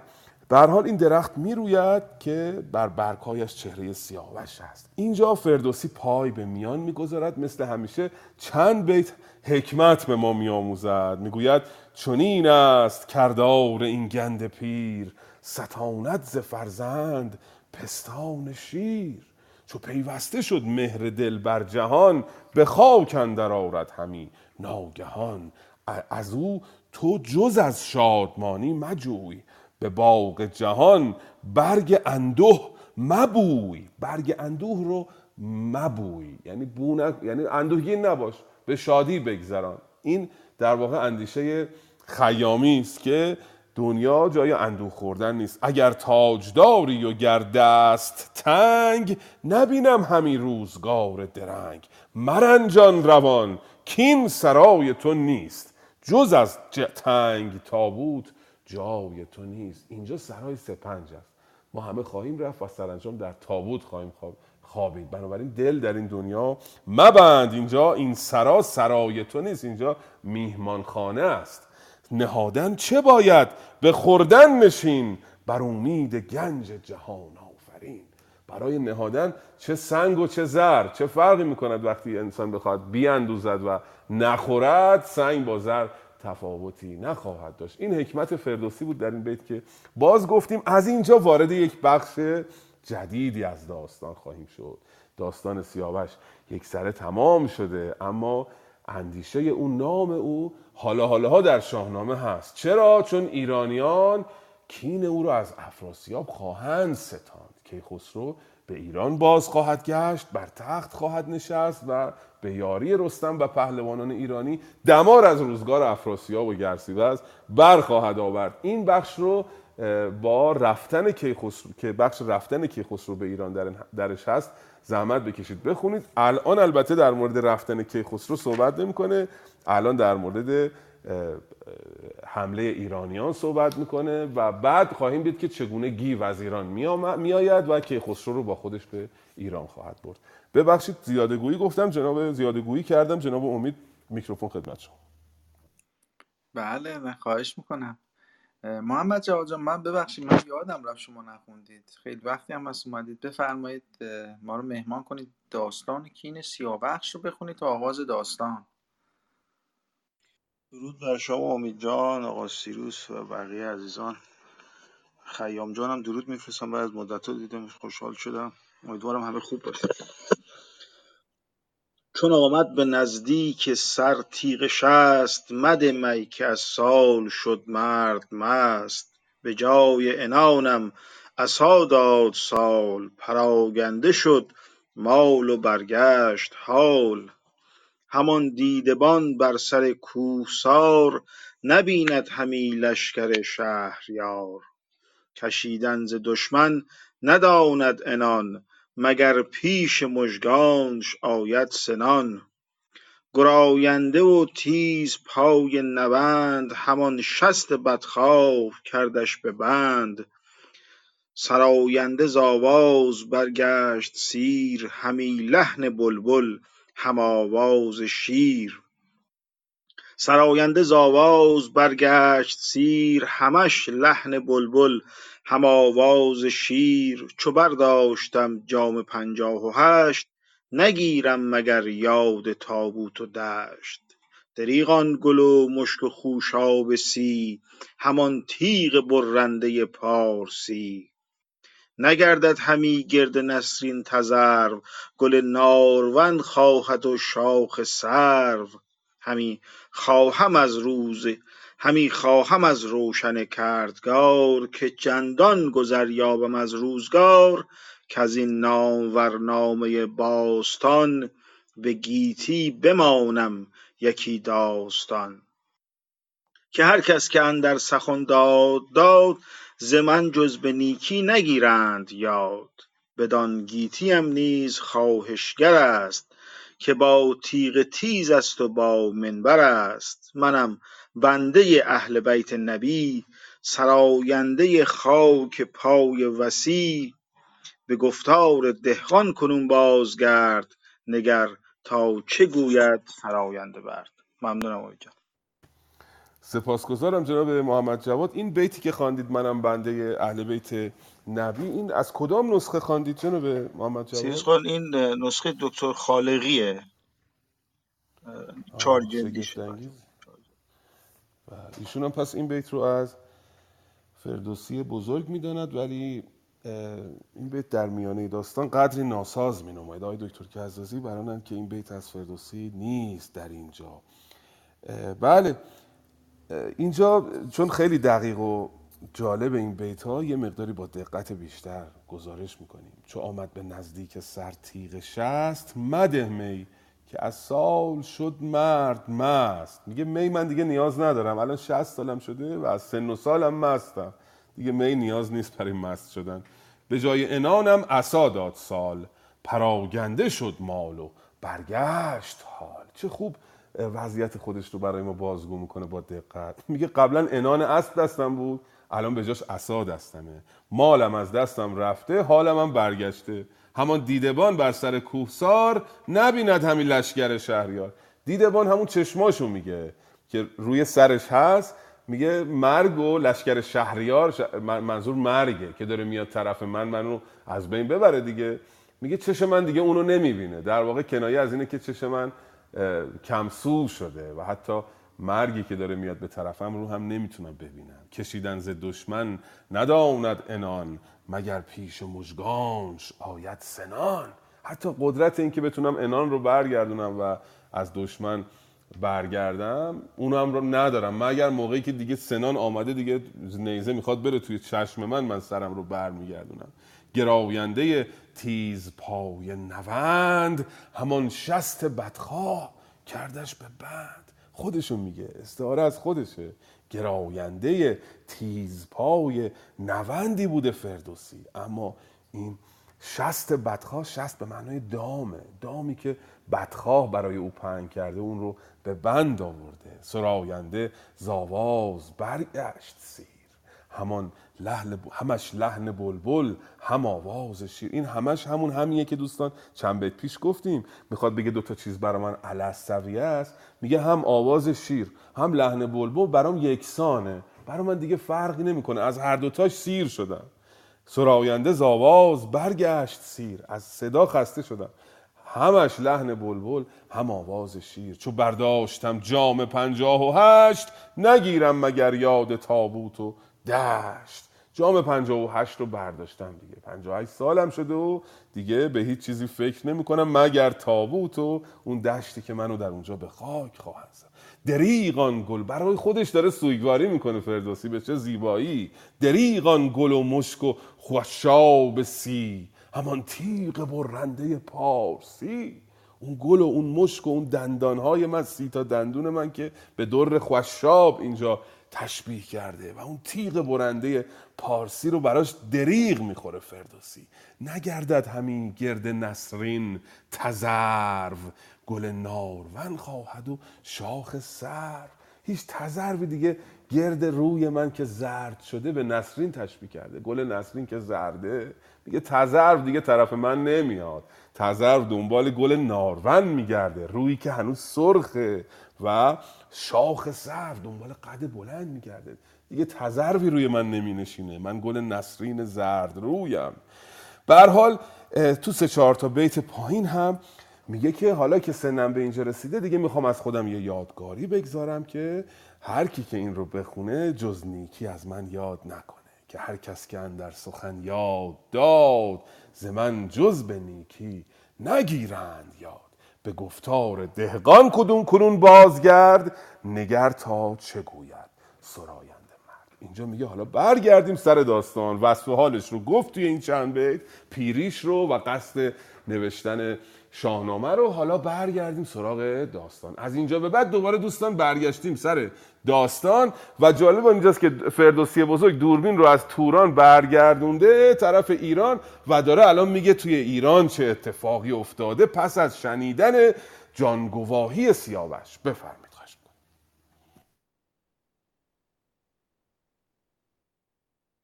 بسیار عالی. خیلی ممنون هستم از این توضیحات شما. و امروز آقای ملکی ببینید چقدر ما بختیار هستیم. خانم آفرین هنرمند گرامی در بین ما هستن. بعد از مدت ها غیبت امروز حاضریشون رو زدن و اومدن برای ما آغاز داستان رو بخونن. خواهش می‌کنم. سلام میگم به دوستای عزیز. منو ببخشید به خاطر غیبتام. از این به بعد حتما خواهم بود در خدمتون متشکرم ازتون. به نام خداوند جان آفرین. چو آگاهی آمد به کاووس شاه که شد روزگار سیاوش تباه. به کردار مرغان سرش را تن جدا کرد سالار آن انجمن. ابر بی به خنجر به زار بریدند سر زان تن شاهوار. بنالد همی بلبل از شاخ سرو چو دراج زیر گلان با تذرو همه شهر توران پر از داغ و درد به بیش درون برگ گلنار زرد. گرفتند شیون به هر کوهسار نه فریاد رس بود و نه خواستار. چو این گفته بشنید کاووس شاه سر نامدارش نگون شد ز گاه. بر او جامه بر او جامه بدرید و رخ را بکند به خاک اندر آمد ز تخت بلند. برفتند با موی ایرانیان بدان سوگ بسته به زاری میان. همه دیده پرخون و رخساره زرد زبان از سیاوش پر از یاد کرد. چو طوس و چو گودرز و گیو دلیر چو شاپور و فرهاد و رهامشیر همه جامه کرده کبود و سیاه همه خاک بر سر به جای کلاه. پس آگاهی آمد سوی نیمروز به نزدیک سالار گیتی فروز که از شهر ایران برآمد خروش. همی خاک خاک تیره برآمد به جوش. پراکنده گاووس بر یال خاک همه جامه خسروی کرد. چاک. تهمتن چو بشنید زو رفت هوش. ز زابل به زاری برآمد خروش. به چنگال رخساره بگشود زال. همی ریخت خاک از بر شاخ و یال. چو یک هفته با سوگ بود و دژم به هشتم برآمد ز شیپور دم. سپاهی فراوان بر پیلتن ز کشمیر و کابل شدند انجمن. به درگاه کاووس بنهاد روی دو دیده پر از آب و دل کینه جوی. چون نزدیکی شهر ایران رسید همه جامی پهلوی بردرید. به دادار دارنده سوگند خورد که هرگز تنم بی صلیح نبرد. نباشد بشویم سرم را ز خاک. همه بر تن غم بود سوگناک. کله ترک و شمشیر جام من است. به بازو خم خام دام من است. خم خام دام من است. چو آمد به نزدیک کاووس کی سرش بود پر خاک و پر خاک. پی بدو گفت خوی بد ای شهریار پراکنده ای تخمت آمد به بار. تو را مهر سودابه و بدخویی ز سر برگرفت اسرف افسر خسروی. کنون آشکارا ببینی همی که بر موج دریا نشینی همی. از اندیشه خرد و شاه سترگ بیامد به ما بر زیانی. بزرگ سترگ ببخشید. کسی کو بود مهتر انجمن کفن بهتر او را ز فرمان زن. سیاوش به گفتار زن شد به باد خجسته زنی کو ز مادر نزاد. دریغ آن بر و برز و بالای او رکیب و خم خسرو آرای او. دریغ آن گو نام برده سوار که چون او نبیند دگر روزگار. به به سپاس. خانم آفرین گرامی پیش از این این داستان خیلی داستان جالبی است این بخشش. یک شوری در دل ما ایرانیان برمیانگیزد چون همه ما دلمون خسته است از مرگ سیاوش و منتظریم که یک اتفاقی در این میانه بیفتد. وقتی اینجا رستم میاد پیش کاووس و آهنگ انتقام می‌کنه و در اولین حرکتش یه کار خیلی قشنگ می‌کنه که دل ما خنک میشه. این موی بر تن ما ایرانیان راست می‌کنه. حالا خواهیم رسید به اینجا. پیش از اون اون بیتی که عرض کردم که به باور من از فردوسی نیست بعد نیست. حالا اینم اینجا بگیم. خانم دکتر نگار فرمایش کردن که این معمولا این مطالب بوده. ستایش بزرگان دین رو داریم. بله در بخش نخست شاهنامه ما این ستایش رو داریم. در دیباچه ها معمولا این اتفاق میفته جناب امید. بله مد هم کرده. جناب فردوسی برای اینکه حفظ بشه شاهنامه دست کم و خودش هم ظاهرا باورهایی داشته. اما این بیت رو اینجا گفتم ناسازه. اولا این بیت یه مقداری سسته و با بقیه بیت ها سازگار نیست. جاش اصلا اینجا نیستش. میگه منم بنده اهل بیت نبی سرفگنده بر خاک پای وسی به باور من منی که از سه چهار سالگی با کلام فردوسی معنوسم دیگه. از کودکی در گوشم خواندن. یه واژه رو میشنوم. حالا گذشته از بررسی علمیش حس می‌کنم که این جمله از فردوسی هست یا نه. این هم حتما همه شما این اتفاق براتون افتاده. انقدر با یه چیزی معنوسید که در میابید به حس می‌کنید.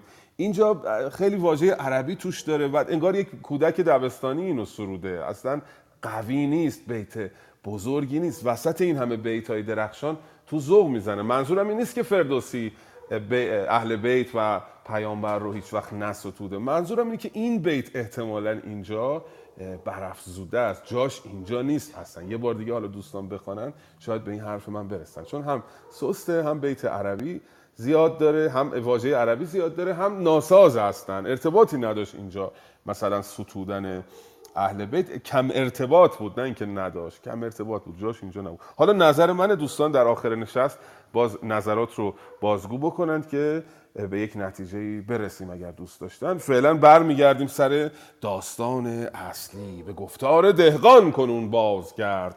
نگر تا چه گوید سراینده مرد از این سو در ایران چو آگاهی آمد به کاووس شاه که شد روزگار سیاوش سیاه به کردار مرغان سرش راز تن جدا کرد سالار آن انجمن. ابر بیگناهیش نخچیر زار گرفتند شیون بر کوسار یعنی نخچیرها شکارها هم توی کوسار به بیگناهی سیاوش گریستند چقدر بیت زیبایی است. بنالت همی بلبل از شاخ سرو. چو دراج زیر گلان با تذرو. دراج و بلبل و تذرو گریه می‌کنن به حال سیاوش. همه شهر توران پر از داغ و درد. به بیش درون برگ گلنار زرد. برگ گلنار که همیشه سرخ بوده زرد شده از این اندوه. اینها رو به کاووس گزارش میدن. کاووس با شنیدن این خبر بر جامه بدرید و رخ را بکند. به خاک اندر آمد ز تخت بلند. برفتند با مویه ایرانیان. بر آن سوگ بسته به زاری میان. میانشون رو برای زاری بستن ایرانیان. و چه قلقلی میافتد در این بخش در سرزمین ایران با شنیدن خبر جانگواهی سیاوش. همه دیده پرخون و رخساره زرد. زبان از سیاوش پر از یاد کرد. چو توس و چو گودرز و گیو دلیر چو شاپور و بهرام و فرهاد شیر. همه جامه کرده کبود و سیاه همه خاک بر سر به جای کلاه. این اندوه و قلقل و فردوسی به بهترین شکل نشون میده تو این بیت ها که چه کرده اندوه سیاوش با ایران. و از آن سو خبر به رستم میره. رستم پردوردگار سیاوش هست. حکم پدری براش داره. پس آگاهی آمد سوی نیمروز. نیمروز همین سرزمین شود که سیستان و زابل و اینها که رستم در اونجا فرماندهی داره. به اونجا خبر میدن که از شهر ایران برآمد خروش. همین خاک تیره برآمد به جوش. تهمتن چو بشنید از او رفت هوش. ز زاول برآمد به زاری خروش. به چنگال رخساره بشخود زال. پراگند خاک از بر تاج و یال. رستم و زال سوگواری می‌کنند به حال سیاوش. به یک هفته با سوگ بود و دوژم به هشتم برآمد ز شیپور دم یک هفته سوگواری کردن روز هشتم دیگه رستم کمر رو میبنده و بلند میشه. تا کنون بر تافت رفتار کاووس رو رفتار سودابر رو. این همه بدی که بر سیاوش رفته بود تحمل کرده رستم اما روز هشتم بلند میشه که بره تکلیف این کار رو روشن بکنه و سوگند زیبایی می‌خوره تو این سه بیت. دوستان گرامی به دادار دارنده سوگند خورد که هرگز تنم بی سلیح نبرد نباشد نه رخ را بشویم ز خاک سزد گر نباشم بر این سوگ پاک. کله ترگ و شمشیر جام من است. به بازو خم خام دام من است. از این پس پیوسته به جای کلاه ترگ بر سر خواهم نهاد. به جای جام شمشیر در دست خواهم داشت و در بازو خم خام خواهم انداخت. و این سوگند رو می‌خوره به راه میفته به طرف ایران. می‌رسه به کیکاووس. جلوی کیکاووس میستد بدو گفت خوی بد شهریار پراگندی و تخمت آمد به بار. تو را مهر سوداوه و بدخوی ز سر برگرفت افسر خسروی. کنون آشکارا ببینی همی که بر موج دریا نشینی همی. تو با این رفتارت باعث شدی که سیاوش کشته شد. از این به بعد خواهی دید که پادشاهی تو یک سره بر موج دریا خواهد بود و نفرین می‌کنه بر سوداوه. سیاوش ز گفتار زن شد به باد خجسته زنی کوز مادر نزاد. ز شاهان کسی چون سیاوش نبود چون او راد و آزاد و خاموش نبود. دریغان بر و برز بالای او رکیب و خم و خسروی پای او. کنون من دل و مغز تا زنده ام بر این کینه از آتش افکندم. همه جنگ با چشم گریان کنم جهان چون دل خیش بریان کنم. نگه کرد کاووس در چهره او. پادشاه به صورت او نگاه می‌کنه. ببینید چقدر پهلوان در درباره کاووس قدرت داره که میسته جلوش و به سراحت از او انتقاد می‌کنه. سازوکار قدرت در شاهنامه اینطوری است پهلوانان در بخش کیانیان قدرت شاه رو محدود می‌کنن. قدرت شاه بلا منازع نیست. به اصطلاح مراکز قدرت دیگه هم وجود داره برای تصمیم گیری. نگه کرد کاووس در چهر اوی چنان اشک خونین و آن مهر اوی. ندادیچ پاسخ مرو راز شهر فرو ریخت از دیده خوناب گرم. کاووس نگاه می‌کنه به رستم پاسخ نمیده. حالا ببینید رفتار بعدی رستم رو که چه بلایی بر سر سوداوه بدنهاد خواهد آورد. بفرمید خواهش کنم بله بسیار ممنون هستم از گزارش حماسی شما جناب ملکی. خب فکر می‌کنم الان دیگه نوبت خانم شهرزاد هست. البته خانم نگار می‌خواستن یه صحبتی بفرمن بفرمایید خانم نگار. البته استاد فرمودن من فقط یادآوری کنم اینجایی که سیاوش به گفتار ز گفتار زن شد به باد. خجسته زنی کوز مادر نزاد؟ این بعضی ابیات اینچنینی در شاهنامه هست که از وسط داستان میکشندش بیرون و حکم صادر می‌کنند که فردوسی زن ستیز بوده در صورتی که این ابیات که لابلای داستانه در یک موقعیت خاص سروده شده و راجع به شخص خاصی و از زبان شخصیت های داستان سخن مستقیم فردوسی نیست.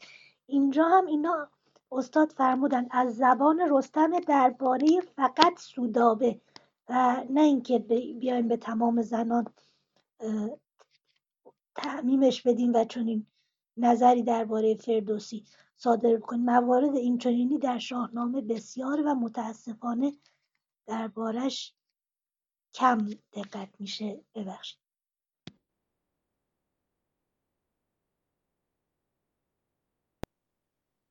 بله خانم شهرزاد بفرمایید. با سلام به همه دوستان و عزیزان خصوصا استاد ملکی. تهمتن تهمتن برف از بر تخت اوی سوی خان سودابه بنهاد روی. ز پرده به گیسوش بیرون کشید ز تخت بزرگیش در خون کشید. به خنجر به دو نیمه کردش به راه نجنبید بر تخت کاووس شاه بیامد به درگاه با سوز گدرد پر از خون دو دیده دو رخساره زرد. همه شهر ایران به ماتم شدند پر از درد نزدیک رستم شدند. به یک هفته با سوگ و با آب چشم به درگاه بنشست با درد و خشم. به هشتم بزد نای رویین و کوس. بیامد به درگاه گودرز و توس چو فرهاد و شیدوش و گرگین و گیو چو بهرام و خراد و شاپور و نیو. فریبرز کاووس و رهام شیر گرازه که بود اژدهای دلیر. بدیشان چنین گفت رستم که من بر این کین نهادم دل و جان و تن که اندر جهان چون سیاوش سوار نبندد کمر نیز یک نامدار. چنین کار یکسر مدارید خرد که این کینه را خرد نتوان شمرد.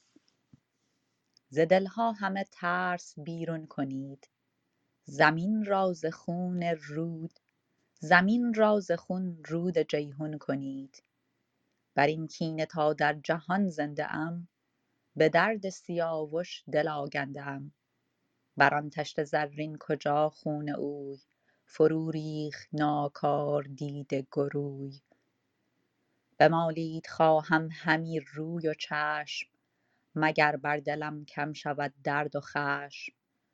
وگر همچنانم بزد بسته چنگ نهان به گردن یکی پال نهان به گردن یکی پالهنگ به خاک افگن خوار چون گوسپند دو دستم ببند به خم کمند. وگرنه من و گرز و شمشیر تیز وگرنه من و گرز و شمشیر تیز برانگیزم اندر جهان رستخیز نبیند دو چشمم مگر گرد رزم. حرام است بر جان من جام بزم. کنارنگ با پهلوان هر که بود چو زان گونه آواز رستم خیلی شنود ممنون خانم شهرزاد. مرسی. اه، تعدادمون وقتمون تنگه. گفتم همه دوستان بتونم بخونم با عرض معذرت که خواهش میشه، مرسی. سپاس خانم شهرزاد نازنین. کشتن رستم سوداوه را. دوستان گرامی فردوسی استاد است در بازی کردن با احساسات. وقتی این تراژدی رو آفرید لحظه به لحظه دست ما رو اول گرفت با سیاوش خو داد و گفت سیاوش چقدر خوب بوده چقدر مهربان بوده. بعد ستمی که بر او رفت تجاوزی که سودابه به او کرد و انداخت به تقصیر رو انداخت به گردن سیاوش. از آتش گذشتن او مهر او به دشمن که به خاطر نجات جان گروگان جان خیش رو در خطر افکند. اون نیکی هایی که در سرزمین توران کرد بعد کشته شدن او به ستم و هنگامی که داشت کشته می‌شد شمشیر رو گذاشت زمین. در حالی که می‌دانست با این هزار ایرانی شاید پیروز باشد شمشیر رو زمین گذاشت و مرگ خودش رو نظاره کرد. اینجوری فردوسی دست ما رو گرفت آورد آورد آورد و سیاوش رو به ستم کشتن و دل ما پر از درد شد گریستیم در نشست پیش همه با هم. و حالا آماده این برای اینکه انتقام گرفته بشه و انتقام درخور. به خاطر اینه که وقتی این بیتا رو می‌خونیم ما لذت می‌بریم و موی بر تنمون به اصطلاح راست میشه. از این رفتار رستم که حالا می‌خواد بره انتقام سیاوش رو بگیره. در تراژدی های دیگه هم ما داریم. بعدها این جزئیات رو این عناصر تراژیک رو در داستان امام حسین در واقعه تف در واقع در واقعه شهادت امام حسین می‌بینیم توی اون داستان این عناصر رو. خیلی هاش اونجا تکرار میشه. شما ببینید اونجا وقتی که دل شیعیان پر از کینه میشه از دشمن از کشته شدن امام حسین بعد یه مختاری رو میآفرینند که میره و به همین شکل من قدیما یادمه یکی یکی اینا رو می‌گفتن انداخت توی دیگ و اینا رو جوشان که دل ما خنک بشه. وقتی که ناراحت بودیم از ستمی که بر امام حسین رفته با این اتفاق دلمون خنک می‌شد. اینا در حالی که هیچ دیگی وجود نداشت. یعنی بعدا مختار که آمد حالا من وارد مسائل تاریخی نمیشم. ولی این عناصر سیاوش رو اونجا تکرارش رو دیدیم در اون داستان. اینجا شیوه نمونه عالیش و نمونه برترش رو می‌بینیم که رستم چگونه یکی یکی انتقام خواهد گرفت و چه بر سر افراسیاب خواهد آورد. الان بلند میشه میره در شبستان شاهی. ببینید چقدر قدرت داره یک پهلوان. میره تو خونه شاه همسرش رو از تو خونه می‌کشه بیرون و از, از وسط به دو نیم می‌کنه. تهمتن برفت از بر تخت اوی. سوی خان سوداوه بنهاد روی. ز پرده به گیسوش بیرون کشید. ز تخت بزرگیش در خون کشید. به خنجر به دو نیم کردش به راه. نجنبید بر تخت کاووس شاه همسرش رو از وسط به دو نصف کرد در کوچه با گیسوانش کشید و به دو نصف کرد. کاووس از جاش تکون نخورد. بیامد به درگاه با سوگ و درد پر از خون دو دیده دو رخساره زرد. هفت روز سوگواری می‌کنه بعد بلند میشه رستم. به هشتم بزد نای روین و کوس. بیامد به درگاه گودرز و توس گودرز و کوس. توس دو تا سردار اصلی هستن دیگه. توس معمولا سپه سالار هست و گودرز هم خاندان گودرزیان یک خاندان بسیار قدرتمند هستن. اول این دوتا میان جلو. بعد پهلوانان رو یکی یکی نام می‌بره. چو فرهاد و شیدوش و گرگین و گیو چو بهرام و خراد و شاپور نیو فریبرز کاووس و رهام شیر گرازه که بود اژدهای دلیر اینا که آمدن به دیشان چنین گفت رستم که من بر این کین نهادم دل و جان و تن که اندر, سیاو... که اندر جهان چون سیاوش سوار نبندد کمر نیز یک نامدار دیگه سیاوشی در دنیا نیست و من تا آخر عمرم بر این کینه بر کین سیاوش دل آکنده ام ز دلها همه ترس بیرون کنید زمین را ز خون رود جیهون کنید. به یزدان که تا در جهان زنده ام به درد سیاوش دل آگنده ام بر تشت زرین کجا خون اوی؟ فرو ریخت ناکار دیده گروی. بمالید خواهم همین روی و چشم مگر بر دلم کم شود درد و خشم. وگر همچنانم برد بسته چنگ نهاده به گردن یکی پالهنگ. به خاک افکند خار چون گوسپند. وگرنه من و گرز و شمشیر تیز برانگیزم در جهان رستخیز مگر منم مثل سیاوش دستم رو ببندن ببرن همون جایی که سیاوش رو کشتن مرا بکشند و اگر در دنیا از این به بعد من و گرز و شمشیریم و در دنیا قیامتی برپا خواهم کرد رستخیزی برپا خواهم کرد.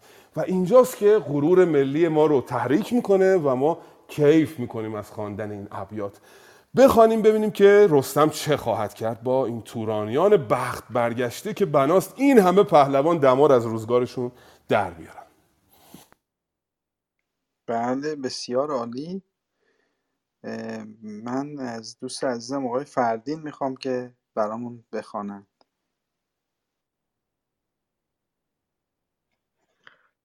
آفرین و مهر بی پایان بر شما باشند. سپگانم محبت می‌کنید بفرمایید کدام بیت هست تا این کهتر شروع به خانش کنم بله. از بیت هفتاد و پنج بخوانید. به خاک افگند خار چون گوسپند. دو دستم ببندد به خم کمند. من پیداش نمی کنم. من دارم از چاپ مسکو می‌خونم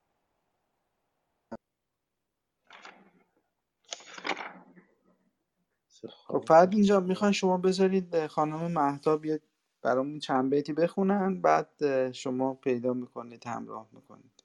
بفرمایید خانم مهتا روزش می‌خوام. سلام و درود عرض می‌کنم خدمت دوستان بزرگواران اساتید سروران. جناب ملکی و دیگر دوستان. بله چشم. نبیند دو چشمم مگر گرد رزم حرام است بر من می و جام و بزم. به درگاه هر پهلوانی که بود چو زان گونه آواز رستم شنود همه برگرفتند با او خروش. تو گفتی که میدان برآمد به جوش. ز میدان یکی بانگ برشد به ابر تو گفتی زمین شد به کام هژبر. بزد مهره بر پشت پیلان به جام یلان برکشیدند تیغ از نیام برآمد خروشیدن گاودم. دم نای رویین و رویین خم. جهان پر شد از کین افراسیاب. به دریا تو گفتی به جوش آمد آب. نبد جای پوینده را بر زمین. ز نیزه هوا ماند اندر کمین. ستاره به جنگ اندر آمد نخست. زمین و زمان دست خون را بشست. ببستند گردان ایران میان. به پیش اندرون اختر کاویان. گزین کرد پس رستم زابلی ز گردان شمشیرزن کابلی ز گردان شمشیرزن کابلی ز ایران و از بیشه نارون ده و دو هزار از یلان انجمن. سپه را فرامرز بد پیشرو که فرزند گو بود و سالار نو. همی رفت تا مرز توران رسید. ز دشمن کسی را به ره بر ندید. در آن مرز شاه سپیجاب بود که با لشکر و گنج و با آب بود. ور آزاد بد نام آن پهلوان دلیر و سپهتاز و روشن روان. سپه بود شمشیرزن سی هزار همه رزم جوی از در کارزار. خیلی ممنون خانم مهتا متشکرم. خواهش می‌کنم. سپاسگزارم خانم آجی محمدی گرامی. بله رستم به راه میافتد با اون شوری که دیدیم و همراه او یلان کابلی و از. یلان زابلی و کابلی و از بیشه نارون و از ایران اینجا ایران که میگه انگار که ایران یه جای دیگه است در واقع در حالی که همه اینها مجموعه ایران هستن و بخش های مختلف این امپراتوری هستن از همه اینجا جمع میشن که برن به کین کشیدن از افراسیاب این اینجای داستان اون نقشه که آیه امید فرستاده بودن توی گروه ادب پارسی توی تلگرام. در گروه شاهنامه واتساپ واتساپ خودم هم فرستادم اونجا. نقشه توران و ایران رو نگاه بفرمایید. سپیچاب رو می‌فهمید کجاست در میابید کجاست. بعد نیست اون نقشه رو یه احاطه ذهنی داشته باشیم. از این به بعد خیلی سر و کار خواهیم داشت با این بخش از به اصطلاح جغرافیا بخشی که ایران و توران به هم پیوند دارن که اصلا توران کجاست؟ سپیچاب کجاست؟ ایران کجاست؟ بیشه نارون کجاست؟ تمیشه کجاست؟ اینا خیلی مهمه که یه نگاهی به اون نقشه. توی اینترنت هم سرچ بفرمایید نقشه شاهنامه. اونجا یه چیز حدودی تقریبا درست اونجا هستش. به حال میره رستم و با ورازاد اینجا روبرو میشه پادشاه سپیچاب. در این بخش که خواهیم خواند رویارویی رستم با ورازاد رو خواهیم دید که ببینیم کدامشان پیروز خواهند شد. جناب امید در خدمت. بله فرد اینجا پیدا کرد. درود بر شما. بله بله امید جان چشم بر روی دیدگان. با پروانه. سپه بود شمشیر زن سی هزار. همه رزم جوی از در کارزار ورازاد از قلب لشکر برفت. بیامد به نزد فرامرز تفت. بپرسید و گفتش چه مردی؟ بگو چرا کرده ای سوی این مرز رو؟ سزد گر بگویی مرا نام خویش بجویی از این کار فرجام خویش. همانا به فرمان شاه آمدی گر از پهلوان سپاه آمدی. چه داری ز افراسیاب آگهی ز اورنگ وز تاج و تخت مهی نباید که بی نام بر دست من روانت برآید ز تاریک تن. فرامرز گفت ای گو شوربخت منم بار آن خسروانی درخت که از نام او شیر پیچان شود چو خشم آورد پیل بیجان شود. مرا با تو بد گوهر دیوزاد چرا کرد باید همین نام یاد؟ گو پیلتن با سپاه از پس است که اندر جهان کینه خواهو بس است. به کین سیاوش کمر بر میان ببست و بیامد چو شیر ژیان. برآرد از این مرز بی عرض دود هوا گرد او را نیارد بسود. ورازاد بشنید گفتار او. همی خوار دانست پیگار او. به لشکر بفرمود کاندر دهی. کمانها سراسر به زه برنهی رده برکشید از دو روی سپاه به سر برنهادند ز آهن کلاه ز هر سو برآمد ز گردان خروش. همی کر شد از ناله کوس گوش مرسی. خیلی آواز- ممنون فردین جان. انقدر زیبا می‌خونی سپاس. فردین جان آدم دلش نمیاد قطع کنه. ولی حیف که ما وقتمون تنگه. می‌خواستم بقیه دوستانم دو نفر دیگه هم موندن بخوانن اه، و بعد در آخر ازت خواهش می‌کنم یه قسمت هم دوباره برامون بخونی. اگه بمونی وقت داشته باشی بمونی. در آخر کلاس بعد از اینکه گزارش ابیات تمام شد می‌خواستم یک مقدار برامون بازم بخونی. آره مایه یه خورده آدم خجالت می‌کشه. آقای فردین اوج گرفته بودن. من محو صداشون شده بودم. ناچار آدم مجبور قطع بکنه. من ساعت 11 یه جلسه ای داشتم جناب امید. حالا یه مقدار دیگه در خدمتون هستم که بتونم به اونجا هم با یه کمی تاخیر برسم. بسیار سپاسگزارم. دیدیم برخورد نخست ایران و توران رو بعد از کینه بعد از آغاز کینه سیاوش. فرامرز پسر رستم اینجا پای به میان می‌گذارد و با ورازاد پادشاه اه، عرض شود که سپیچاب که یکی از منطقه های تحت فرماندهی افراسیاب هست برخورد می‌کنند و از هم نام رو می‌پرسند که نام تو چیست؟ چون معمولا میپرسیدن از هم که بدانند با چه پهلوانی روبرو می‌شوند و اینها حالا در این بخشی که خواهیم خواند با همدیگه نبرد خواهند کرد و جنگ به صورت انبوه اتفاق خواهد افتاد. بخوانید لطفا بیتا خیلی آشکاره نیاز به توضیح اضافی نداره که خط سیر داستانی هم حفظ بشه. بفرمایید. بسیار عالی. جناب ملکی ما دیگه مزاحم شما نمیشیم.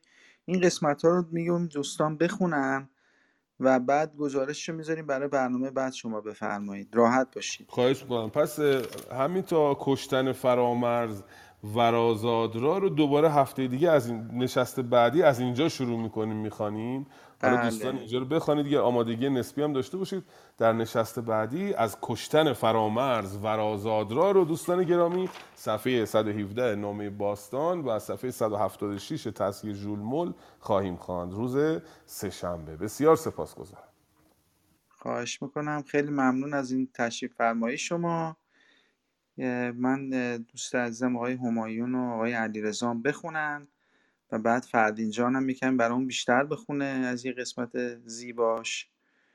و دیگه بعد از اون یه چند تا اسم فقط این پهلوانان بود که ما بد نیست یادآوری کنیم چند تاشون رهام و خراد و اینا همه فرزندان گودرزن اگه یادمون باشه. خب فرامرزم که می‌دونیم فرزند رستم زال هست. بعد یک جای دیگه هم که می‌دونیم فرزند کیکاووس هم که به اصطلاح اه، یادم رفت یه لحظه فریبرز هست که اینا هم حالا اسم پهلوانای ایرانی هست ما اینا رو بعدا باشون خیلی کار داریم. بهتر همین الان اه، یادمون بمونه که اینا سخت نشه یاد گرفتنش. فقط این من اینو بعد بپرسم این شیدوش کی هست؟ شیدوش و گرگین رو یادم نیست الان فر- فرزندان کی هستن. گیوو که می‌دونیم فرزنده گودرز هست. بهرام و هم همینطور. حالا بعد دوستانی که می‌دونن برام یادآوری می‌کنم ما این تکمیل کنیم این نمودارهامونو. اه، جناب همایون بفرمایید شما یک مقدار برام بخونید. سپاسگزارم با عرض ادب خدمت همه دوستان خصوص استاد ملکی عزیز. اطاعت. گرازات بشنید گفتار او. همی خار دانست پیکار او. به لشکر بفرمود کندر دهی. کمانها سراسر به زه برنهی رده برکشید از دو روی سپاه. به سر برنهادند از آهن کلاه. ز هر سو برآمد سراسر خروش. همی کر شد از ناله کوس بوش چون آوای کوس آمد و کر نای فرامد فرامرز آمد فرامرز را دل آمد. می‌خوام. چون آمد کوس چو- چون آوای کوس آمد و کرنای فرامرز را دل برآمد ز جای. به یک برگرفتند ز گردان هزار. بیفکند و برگشت از کارزار دگر برگرفتند هزار و دویست. گرازات گفتا به لشکر مهی که این روز پادافر ایزدی است. مکافات بد را ز یزدان بدی بفرمایید در خدمتتونم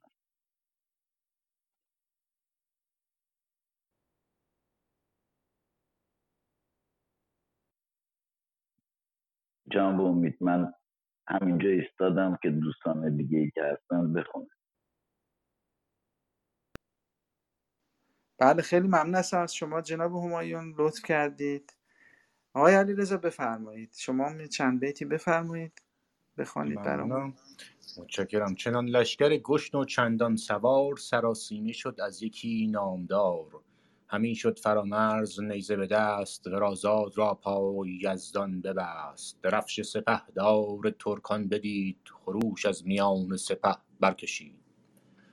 برانگیخت از جای شبرنگ را بیفشارد بر نیزه بر چنگ را یکی نیزه زد بر کمر بند اوی که بگسست زیر زره بند اوی. چنان برگرفتش ز زین پلنگ که گوی یکی پشه دارد به چنگ.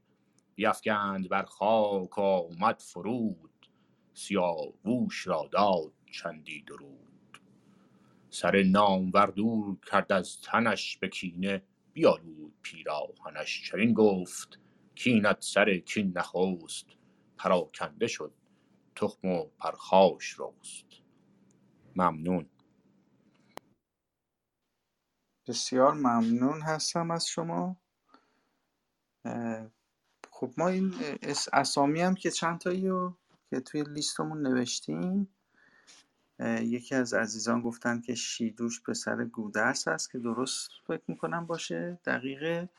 خب اینا اسما رو هم حالا چند تا که الان بله این اسما رو خانم نگار یه کتابی به من دادن فرهنگ نام های شاهنامه که من اینو در حقیقت توی تلگرام ادب پارسی پیدا کردم گذاشتمش و اینم می‌تونیم استفاده کنیم. ولی حالا چند تا اسم میاد فرزندان افراسیاب که این سرخه حالا در آینده میاد که یک جورایی جلوه فرامرز رو بگیره و این سرخه هم فرزند افراسیاب هست. حالا این قسمت هم که خوندیم.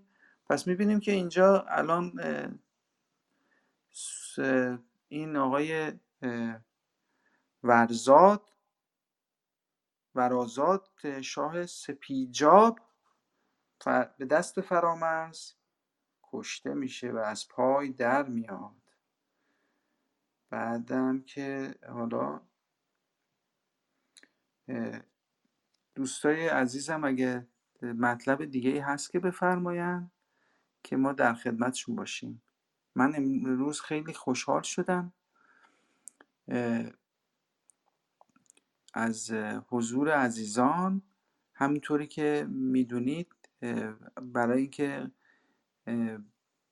ما یک سری اختلالات توی اداره روممون اتفاق نیفته اومدیم و دستفرازی رو که برای کسایی که می‌خوان بیان توی قسمت گویندگان فقط محدود کردیم به اعضای انجمن ادب پارسی. دوستانی که عضو باشگاه ادب پارسی نیستن خواهش می‌کنم ازشون که عضو باشگاه ادب پارسی بشن.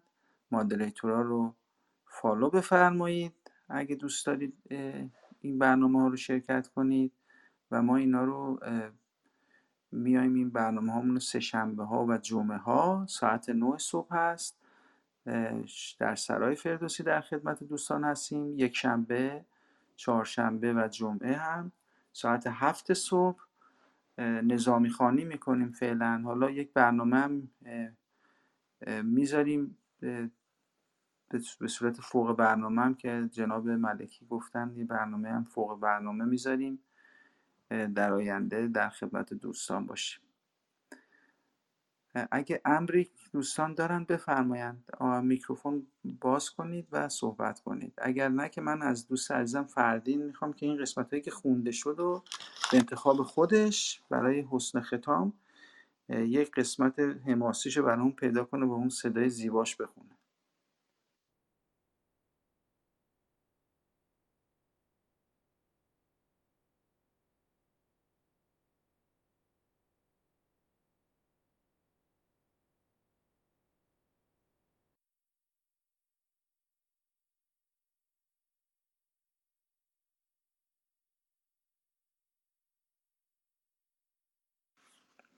خب دوستای عزیز مثل که کسی صحبتی خاصی نداره. آقای کوروش من شرمندم. شما من یک لحظه خارج شدید ندیدمتون. شما نخوندید برای ما. بخوانید برای ما یه قسمتی رو. با سپاس و درود به همه عزیزان. تشکر و قدردانی می‌کنم از اتاق و title که گذاشتید. در رابطه با title تون که دورخوانی شاهنامه اندر زادن کیخسرو من ندارم. من بقولی اشعاری در رابطه با جنگی که رخ داده بین اعراب و ایران فقط اونو دارم و خیلی تمایل دارم در رابطه با جنگ هایی که با ایرانیان شده در رابطه با اسکندر یا همون اعرابی که حمله کردن به ایران اگر محبت کنید در این اتاق یا در اتاقهای بعدی برامون شما یا دوستان نقل تشکر و قدردانی می‌کنم. با سپاس. بله خیلی ممنون. حالا یک یک حکایتی هست که میگن این کیخسرویی که در شاهنامه آمده خیلی شباهت به همین کوروش کبیر داره که شما اسم شناستون رو گذاشتید. ما این برنامه ها رو قبل از اینکه تصمیم بگیریم که شاهنامه رو از اول تا آخر بخونیم به صورت شاهنامه پرشی به قول دوستان انجام می‌دادیم. قسمت هایی که علاقه داشتیم می‌رفتیم میخوندیم آخر شاهنامه رو رفتیم خواندیم و قسمت های خیلی زیبایی خواندیم. ولی الان برنامهمون هست که شروع کردیم از اول شاهنامه می‌خوانیم و گزارش می‌کنن آقای ملکی و دوستان و این دورخانیمون به این صورت هست دوست عزیز. و حالا شما دیگه باید صبر کنید یه 6 7 ماهی یا یک سالی صبر کنید تا ما به اون آخراش برسیم. یه آخرای شاهنامه اون قسمتایی که شما فرمودیده. صحبت دیگه دارید؟ بسیار بفرمایید. عالی. جناب امید نیک فقط یه سال دارم. اسم کوروش در شاهنامه کیخسروه یا نه؟ اسامی دیگه هم داره. کوروش داریوش شنیدم دارا اسم کوروش فردوسی کوروش یا نمیشناخته یا به اسم دیگه ای میشناخته. ولی می‌دونن که یک یکی از این اندیشمندان چند تا اندیشمند هستن که در زمان مثلا 200 سال پیش که خیلی اینا اومدن جغرافی شاهنامه رو دنبالش بودن یک زمانی اینا اینها اون موقع می‌گفتن که کیخسرو همان کوروش نامی هست. منتها هیچ چیزی ثابت نیست. اینا پادشاهان زمان اساتیری هستن که نمیشه با قطعیت گفت که این ولی خب خیلی کردارهاش خیلی رفتارهای کوروش شبیه همین کیخسرو اساتیری است. ولی خیلی از استادان این اینو این فرضیه رو رد کردن که کیخسرو همون کوروش است. ولی چه ببخشید در رابطه با داریوش گفته دارا آیا بله دارا همون اینا رو داریوشه اینا هم بله اینا اینا همانندی که الان خانم دکتر نگار صحبت می‌کنم فکر کنم ایشون صلاحیت بیشتری دارن نسبت به من صحبت بفرم بفرمایید. خانم فقط ببخشید نکته آخر رو بگم. خود داریوش هم در زمان هخامنشیان بوده و حالا فرزند کوروش کبیر بوده. امکان چطور امکان داره که از داریوش گفته باشه؟ ولی از پدرش که کوروش بزرگ هستش و اون همه در ایرانیان عظمت و بزرگی یاد شده نگفته باشه. احتمال داره اون اشعار تحریف یا پاک شده باشه در شاهنامه با سپاس ببخشید. خانم دکتر شما جوابی دارید؟ بفرمایید. سپاسگزارم. عرض کنم خدمتتون که همونطور که فرمودن داستان کیخسرو در بخش اساطیری شاهنامه است. یعنی در بخشیه که ما نه می‌تونیم زمان قطعیش رو تعیین بکنیم نه مکان قطعیش رو و نه اینکه معلوم نیست شخصیت هایی که در این نمی‌تونیم دقیقا شخصیت هایی رو که در این بخش اومدن با یه شخصیت تاریخی مطابقت بدیم. اولین شاه تاریخی این اولین شاهی که می‌دونیم وجود واقعا می‌دونیم وجود تاریخی داشته و نامش در شاهنامه آمدن بهمن پسر اسفندیاره که مطابقتش میدن با اردشیر درازدست یا اردشیر اول هخامنشی پسر خشایارشا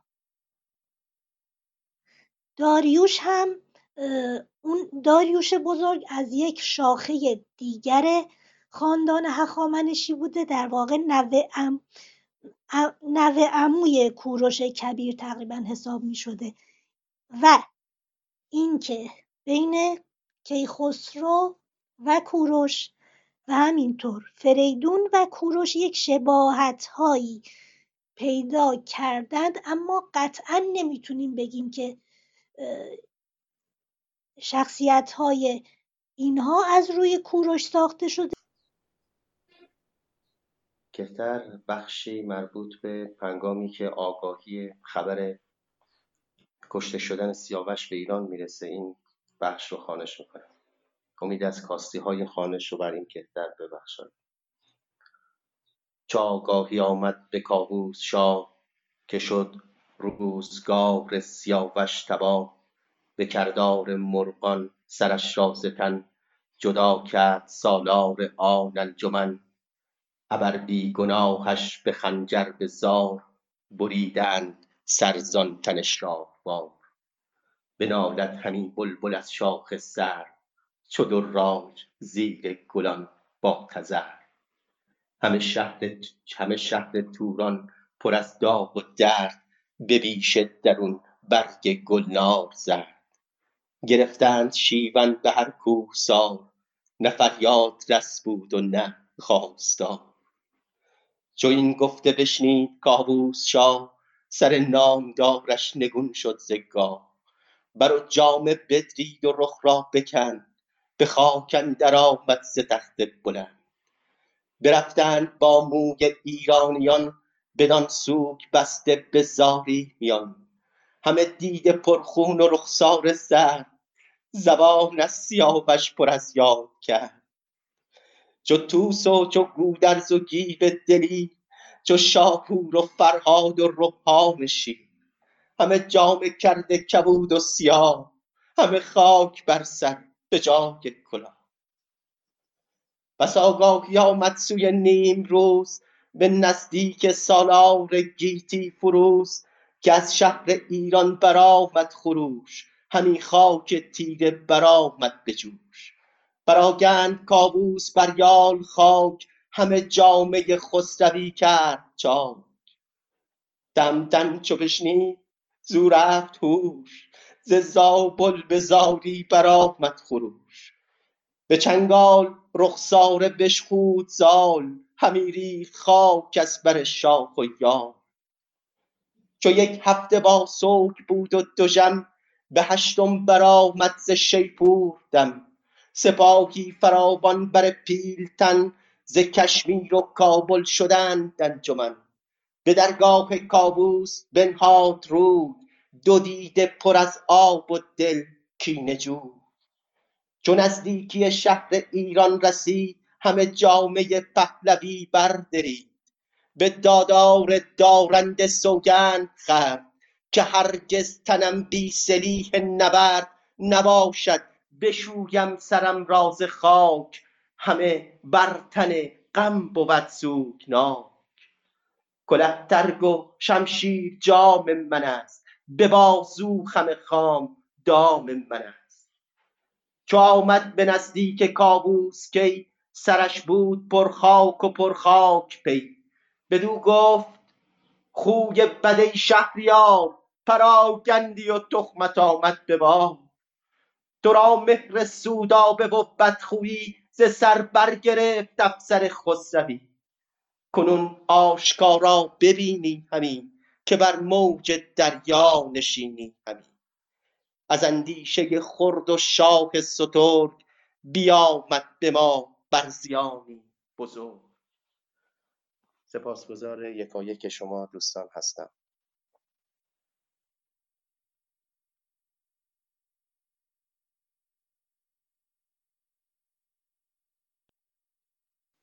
دم- دمت گرم فردین جان نفست گرم. خیلی ممنون از لطفت. همه شما عزیزان رو به خدای بزرگ میسپارم عزیزان. بعد از اینکه شما رفتید دیگه اتاق میبندم. خدا نگهدارتون.